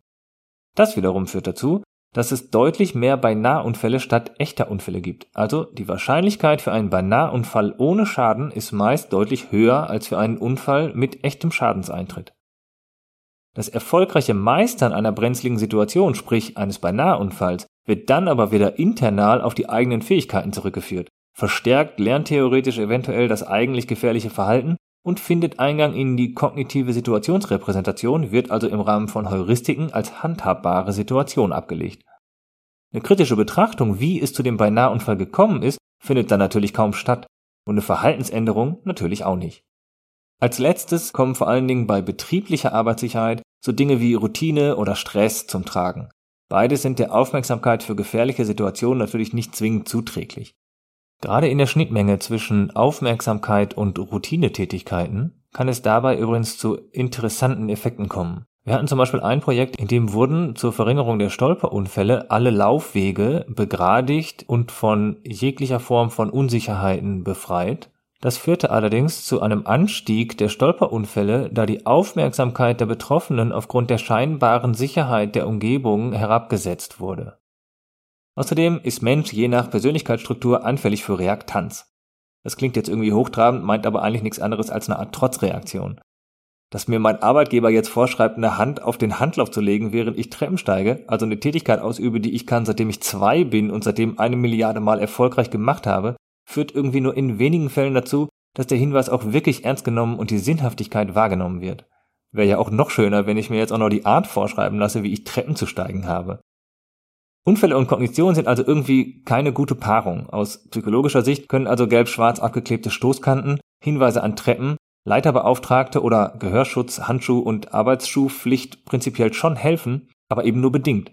Mindestens genauso wichtig wären Trainingseinheiten statt Unterweisungen, in denen Mitarbeitende für diese kognitiven Prozesse sensibilisiert werden, und zwar ohne eine Top-Down-Du-bist-doof-Attitüde von Arbeitssicherheitsbeauftragten, sondern eher mit so einer Tonalität wie menschliches Denken funktioniert halt so, sei dir dessen bewusst. Außerdem kann eine unfallsensible Fehlerkultur ohne Schuldzuschreibung in Unternehmen helfen und vielleicht ein Monitoring von Beinahe-Unfällen, um unsichere Gegebenheiten zu identifizieren. Vielleicht sollte es sogar Prämien für die Meldung von Beinahe-Unfällen geben, statt Unfallopfer für ihre erlittenen Schäden zu verurteilen. Denn, letzter Punkt, während die eigenen Unfälle gerne externen Faktoren zugeschrieben werden, werden die Unfälle anderer Personen gerne den Verunfallten persönlich angelastet. Wie kann man nur ohne Schutzbrille schweißen? Was rennt der auch so auf der Treppe? Wieso steigt die auch selbst auf die Leiter? Das sind natürlich alles zum Teil auch Schutzmechanismen, da man das alles nämlich regelmäßig selber tut, die eigene Vulnerabilität aber nur schlecht ertragen kann. Und das Ausgeliefertsein an gefährliche Situationen widerspricht unserem Drang nach Selbstwirksamkeit und Kontrolle. Gegenüber objektiv gefährlichen Situationen kommt also eher oft eine Spielart der sogenannten Kontrollillusion zum Tragen. All diese psychologischen Mechanismen, Lernen, Heuristiken, Attribuierung, Routine, Stress, Reaktanz, Kontrollillusion und so weiter, vermischen sich also zu einer sogenannten Gefahrenkognition, also quasi dem subjektiven Abbild der objektiven Gefährlichkeit einer Situation. Wir konnten zumindest in mehreren Studien nachweisen, dass ein Großteil der objektiv messbaren Unfälle, also solchen, die in Statistiken stehen, intern oder in denjenigen der Berufsgenossenschaften, in subjektiv als ungefährlich eingeschätzten Tätigkeitsfeldern passieren, wie zum Beispiel Laufen, Treppensteigen, Leitern benutzen oder eben Routinetätigkeiten. Soweit mein kurzer Exkurs zum Thema Psychologie der Arbeitssicherheit. Hier sicherlich verkürzt und in jedem der einzelnen Aspekte unbegrenzt vertiefbar. Ach so, eins noch. Eine interessante Schnittmenge zwischen Physik und Psychologie bietet übrigens die sogenannte Psychophysik. Da geht es um Wahrnehmungsschwellen und Reizunterscheidungen verschiedener objektiver Reize, die dann natürlich von menschlichen Sinnesorganen und dem Kognitionsapparat erstmal interpretiert werden. Ein Lieblingsbeispiel meines damaligen Profs war, wie viel Gegendruck müssen eigentlich die Ruder im Cockpit eines Flugzeugs haben, um dem oder der Pilotin einen subjektiven Eindruck über die Größe ihres Gefährts zu vermitteln. Also von der technischen Seite können die Servos wahrscheinlich einen beliebig geringen Bewegungswiderstand haben. Sie sollten aber nicht zu leichtgängig sein, damit die PilotInnen nicht zu krasse Lenkbewegungen machen oder die Auswirkungen ihrer Lenkbewegungen und die Trägheit des Flugzeugs unterschätzen. Aber das Thema machen wir dann vielleicht ein anderes Mal. So, vielen Dank fürs Zuhören, vielen Dank für euren super Podcast und bitte gerne so weitermachen. Viele Grüße.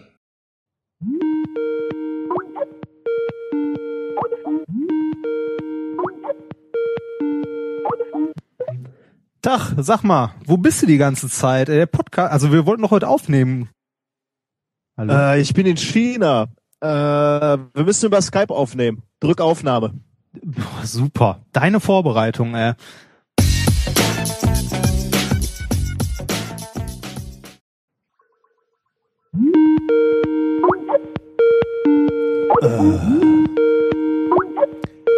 Reinhard. Hä? Reinhard, ich bin wieder da. Leg auf. Oh.